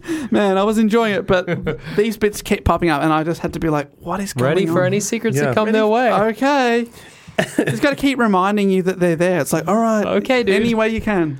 Just on that, just real quick, is like the book kind of implying that she's kind of like intentionally like seductive? She is a, se- quite a seductive person. I think they're trying to imply that she's the opposite sh- of uh, of the Roman Catholics because she has no religion or whatever, and Oh, she's okay. she's quite uh, free with her love life. She sleeps with lots of, lots of different Yeah. men, and, Yeah. uh, and f- and even says to them, "I don't see this as a problem." yeah. Yeah, yeah, okay. So she is quite This is, quite a seductive person, but this is tying back into his famous quote I am not a Catholic yeah, writer, but that's I'm a true. writer who is Catholic. Yeah. Because this is probably going to paint Catholic religion. It's maybe a bit of a burden. Yeah, that's true. That's true. yeah, or maybe the other way where they're saying like, "Why would you act like this?" When you could, Yeah, Yeah, when you could act you like could be this, like you could do Pinky. two, two murders, be 17, and be like, I'm going to hell. I'm going to hell so bad. So she's ready for any secrets. She tells Dello that the jig is up. Mr. Pruitt, the lawyer, has been arrested and is sure to rat them out. Dello's like, uh, apparently got on, I saw him get on a boat. Yeah, Like, he's our on guy. holiday. He's on like, that's holiday. what- and then uh, she says, no, no, the cops got him and uh, he's, he's under They sunk arrest. his boat. Mm. Cannonball. you know. Cannoned him to death, bro. He's done. He's at the bottom of the sea. Dello starts to freak out. and he's worried that Pinky plans to get Rose to commit suicide, something he can't stand for. So uh, he and he tells Ida this. He starts freaking out. They find out where they went from the car parking attendant that Yeah. Pinky obviously said, "What time is it? Great, I'm going to this exact location." And uh, because he doesn't have any money for a car, Dello goes to Ida. All right, let's go together. Let's track down Pinky to try and stop him. So they've teamed up. Yep. Meanwhile, Pinky pulls over on a spot near a cliff overlooking a beach.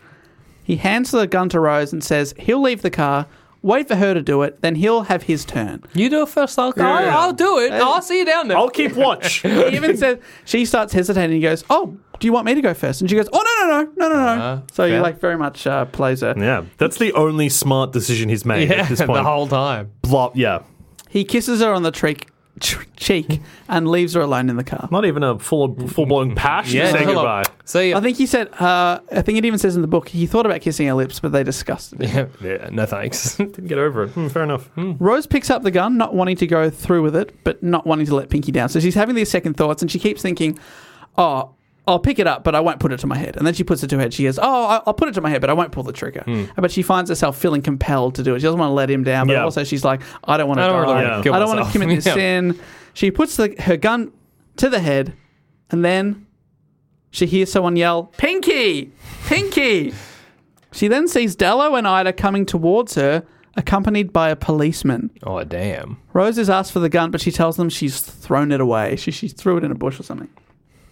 Pinky starts yelling at Dello, calling him a squealer, and wondering aloud if he's going to have to massacre everyone to put an end to this. Do I have to kill the lot of you? That's so funny. Dello yells out, It's no use. The police have Pruitt. It's over. Pinky asks Rose for the gun, but sh- again, she tells him it's gone. Put in a bush. Yeah. It's lost in that bush.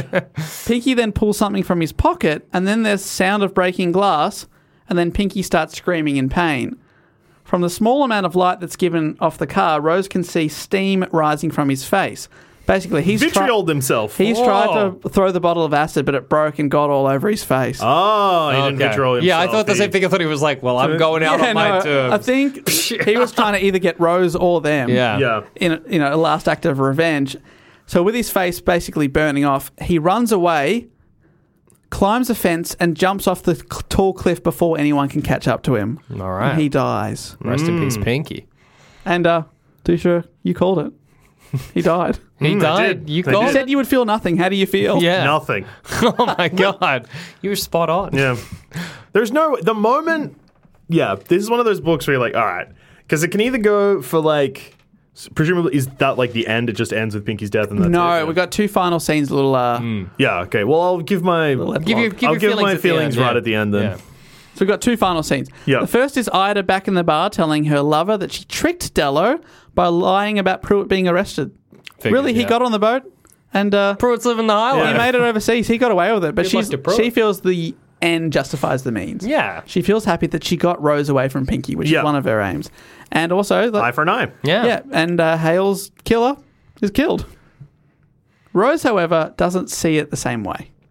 The final scene is Rose at confession in church. She tells the priest she doesn't repent anything beyond not killing herself so that she could be with Pinky in the afterlife. She wants to be damned. Oh. She worries that if she dies now, she might miss Pinky in the afterlife. One might go to heaven, one might go to hell. She's Yeah. worried they'll miss each other forever. Yeah, so she's yeah. worried about that. The priest gives her some comfort by saying, If he loved you, surely that shows there was some good. Well, yeah, mm. She then asks the priest, What if she's carrying Pinky's child? And he replies, Make him a saint to pray for his father. So there's a possibility that from their wedding night, she's pregnant as yeah, well. yeah. The final line is her having some acceptance of what's happened now Yep. from this priest and deciding to return to Pinky's house. The final line is there was something to be salvaged from that house and room, something else they wouldn't be able to get over. His voice speaking a message to her. If there was a child speaking to that child, he loved you, the priest had said. That shows. She walked rapidly in the thin June sunlight towards the worst horror of all. Oh, playing damn. that record and Oh, hearing that message. shit. I know Yeah. it's, it, that. What an ending. And the message to remember is, "God damn you, little bitch! Why can't you go back home forever and let me be?" yeah, yeah. And that, I put down the book and went. I had a shocked look on my Yeah, face. yeah, Because of yeah. that. such a tragic ending. Lord. Lord. But uh, yeah, finally have a bit of hope, and then, then he put that dashed. record on. You'd be like, "Oh my oh, god, come on. yeah. Yeah. Yeah, that's crazy. That's a good ending. Yeah, that's a if good it had ending. ended with just Pinky Dinah, I'd be like, who cares? Obviously. No, yeah, because my thought when she got the record, I thought what she'll do is she'll listen to this someday and then realize Pinky doesn't love her and then betray him to Yeah, Ida. yeah, and yeah, I thought yeah. that was going to. And then it gets to the end and the record's not mentioned, and I was like, oh, Oh. Guess that was- Chekhov's record. Yeah, you know it's coming. I, I thought that was a bit of a red herring. I was a bit disappointed it didn't wrap up. And then that final line, you're like, oh, Oh, kick in the no. gut. Yeah, for sure. Especially 'cause Tragic. it implies that, yeah, she's pregnant. Yeah. Yeah. Is it, but, or is it, in fact, a happy ending? Because she's not going to commit suicide now. Yeah, 'cause that's true. She, She's like, well, I won't try and meet him in hell then, because he was a Yeah. piece of shit. Yeah. I'll go to heaven instead. yeah. Yeah, I'll be, I'll be good. I'll go to heaven. I hope hope it worked out for young Rose. Me too. I hope she's okay. Pinky, dumbest man in Dumbest fiction. man in books. He's 17, trying to be a real gangster. yeah, done- did a lot of made a lot of stupid decisions. I like Every decision. Did he make any good ones? jumped off that cliff. Jumped off that cliff. Yeah, smashed a bottle on his face by accident. Oh, dear. That's maybe the dumbest move of all. He's- How? He's had so many stupid mo like it, that felt like a sort of a mirroring of the scene where he threw up and fell in a pool. Really, isn't it? Yeah, this guy is accident prone. you just hear in the darkness. "Psst, ah!" How do you break a bottle on your face? I don't know, you- Accidentally. Bring it up, but you don't let go. You just swing it around. oh no, sports were never my my Strong strong suit. suit. Ah! Uh, yeah, he always throws it up in the air like someone's shooting a bullet in the air and it just landing on. Him. Oh god, Just baffling decision after baffling decision. But I like the, the the protagonist. What we think is going to be the protagonist dies pretty early on. yeah, I was That's shocked. cool. That's real 'Cause cool. It seems like yeah, that's going to be the, the battle is him trying to survive this Yeah. whole. But then like honestly, four or five pages in, you're like, oh okay, he's gone. I wonder if this wow. book is famous because of that and also because of the ending. Yeah. Mm, Because both of those feel like the most like standing out parts for of this. sure. I also quite like Rose. Like, oh, will she kill herself? Will she not? That's good tension. That's like a good kind of like It is good that a narrative has tension. Yeah, but it's interesting tension. It's not like, oh no, are they going to get caught? It's not a, like usual tension. It's like, I don't know. It's a, it's a. There's a lot, a lot more writing on it. I think, which I- I, I quite like. And yeah, it does make sense. He's like, I'm not a Catholic writer. I Yeah. am a writer that is Catholic. Though, Yeah. Because it is kind of a criticism of faith. Yeah, for sure. He's Or kind of on the questions the power of faith and whether or not like You should let it dictate so much of your life. Yeah. Or the, the different ways to look at it because they're both kind of driven by their Catholicism, but Pinky focuses more on hell and damnation, uh, whereas uh, Rose is more focused on heaven and forgiveness. yeah, Yeah. yeah, the yeah. two different ways. Like he's trying to be like, ah, whatever, I'm going to go there, but Yeah. she's like, well, we could avoid going. well, we there. might not. Yeah. Well, no, it's too bad. too Mm. Yeah, bad. too bad. I Yeah. Mm. mean, also fair enough because like she's 16 and a waitress, and he's I'm 17 and I've killed at this point one guy, but probably two. Yeah. So, you- well, I guess it's just through context you find out that he's the one that actually killed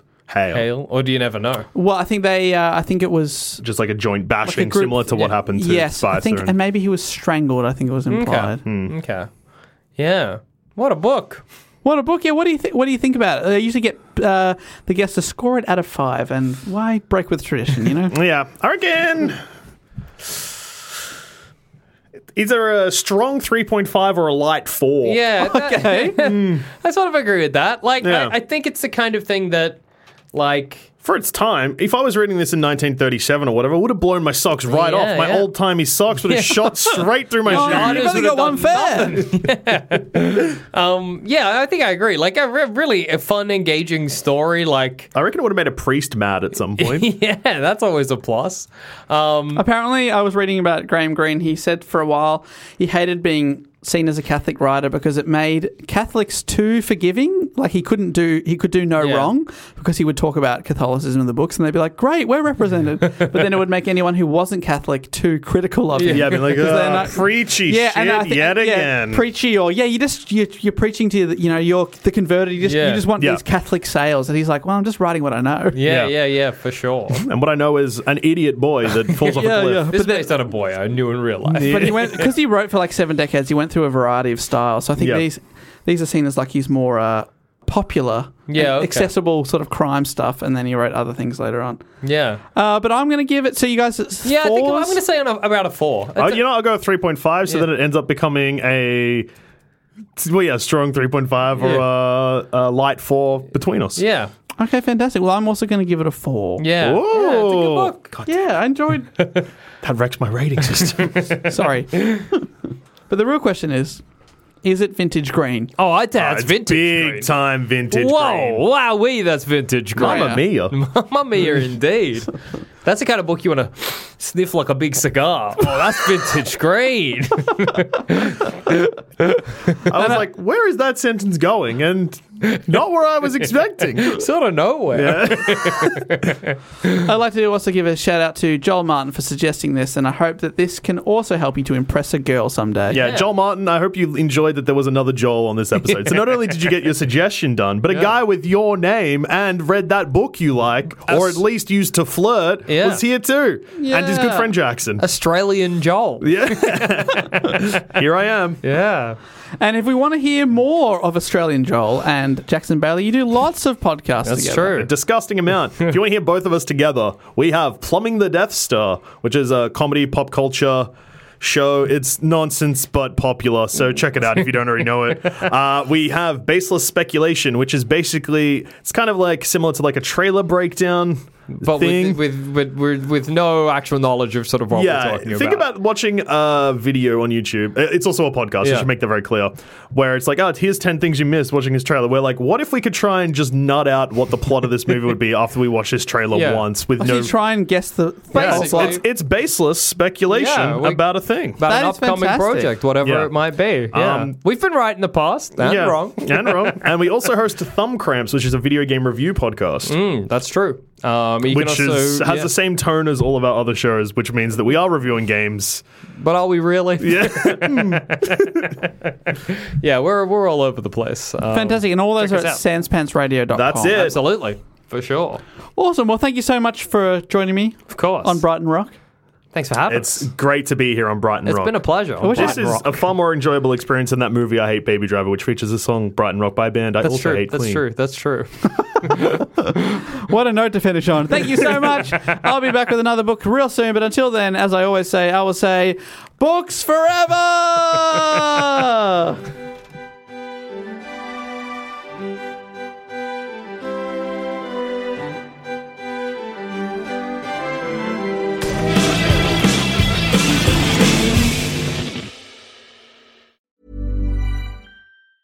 Mom deserves the best, and there's no better place to shop for Mother's Day than Whole Foods Market. They're your destination for unbeatable savings, from premium gifts to show-stopping flowers and irresistible desserts. Start by saving 33% with Prime on all body care and candles. Then get a 15-stem bunch of tulips for just $9.99 each with Prime. Round out Mom's menu with festive rosé, irresistible berry chantilly cake, and more special treats. Come celebrate Mother's Day at Whole Foods Market.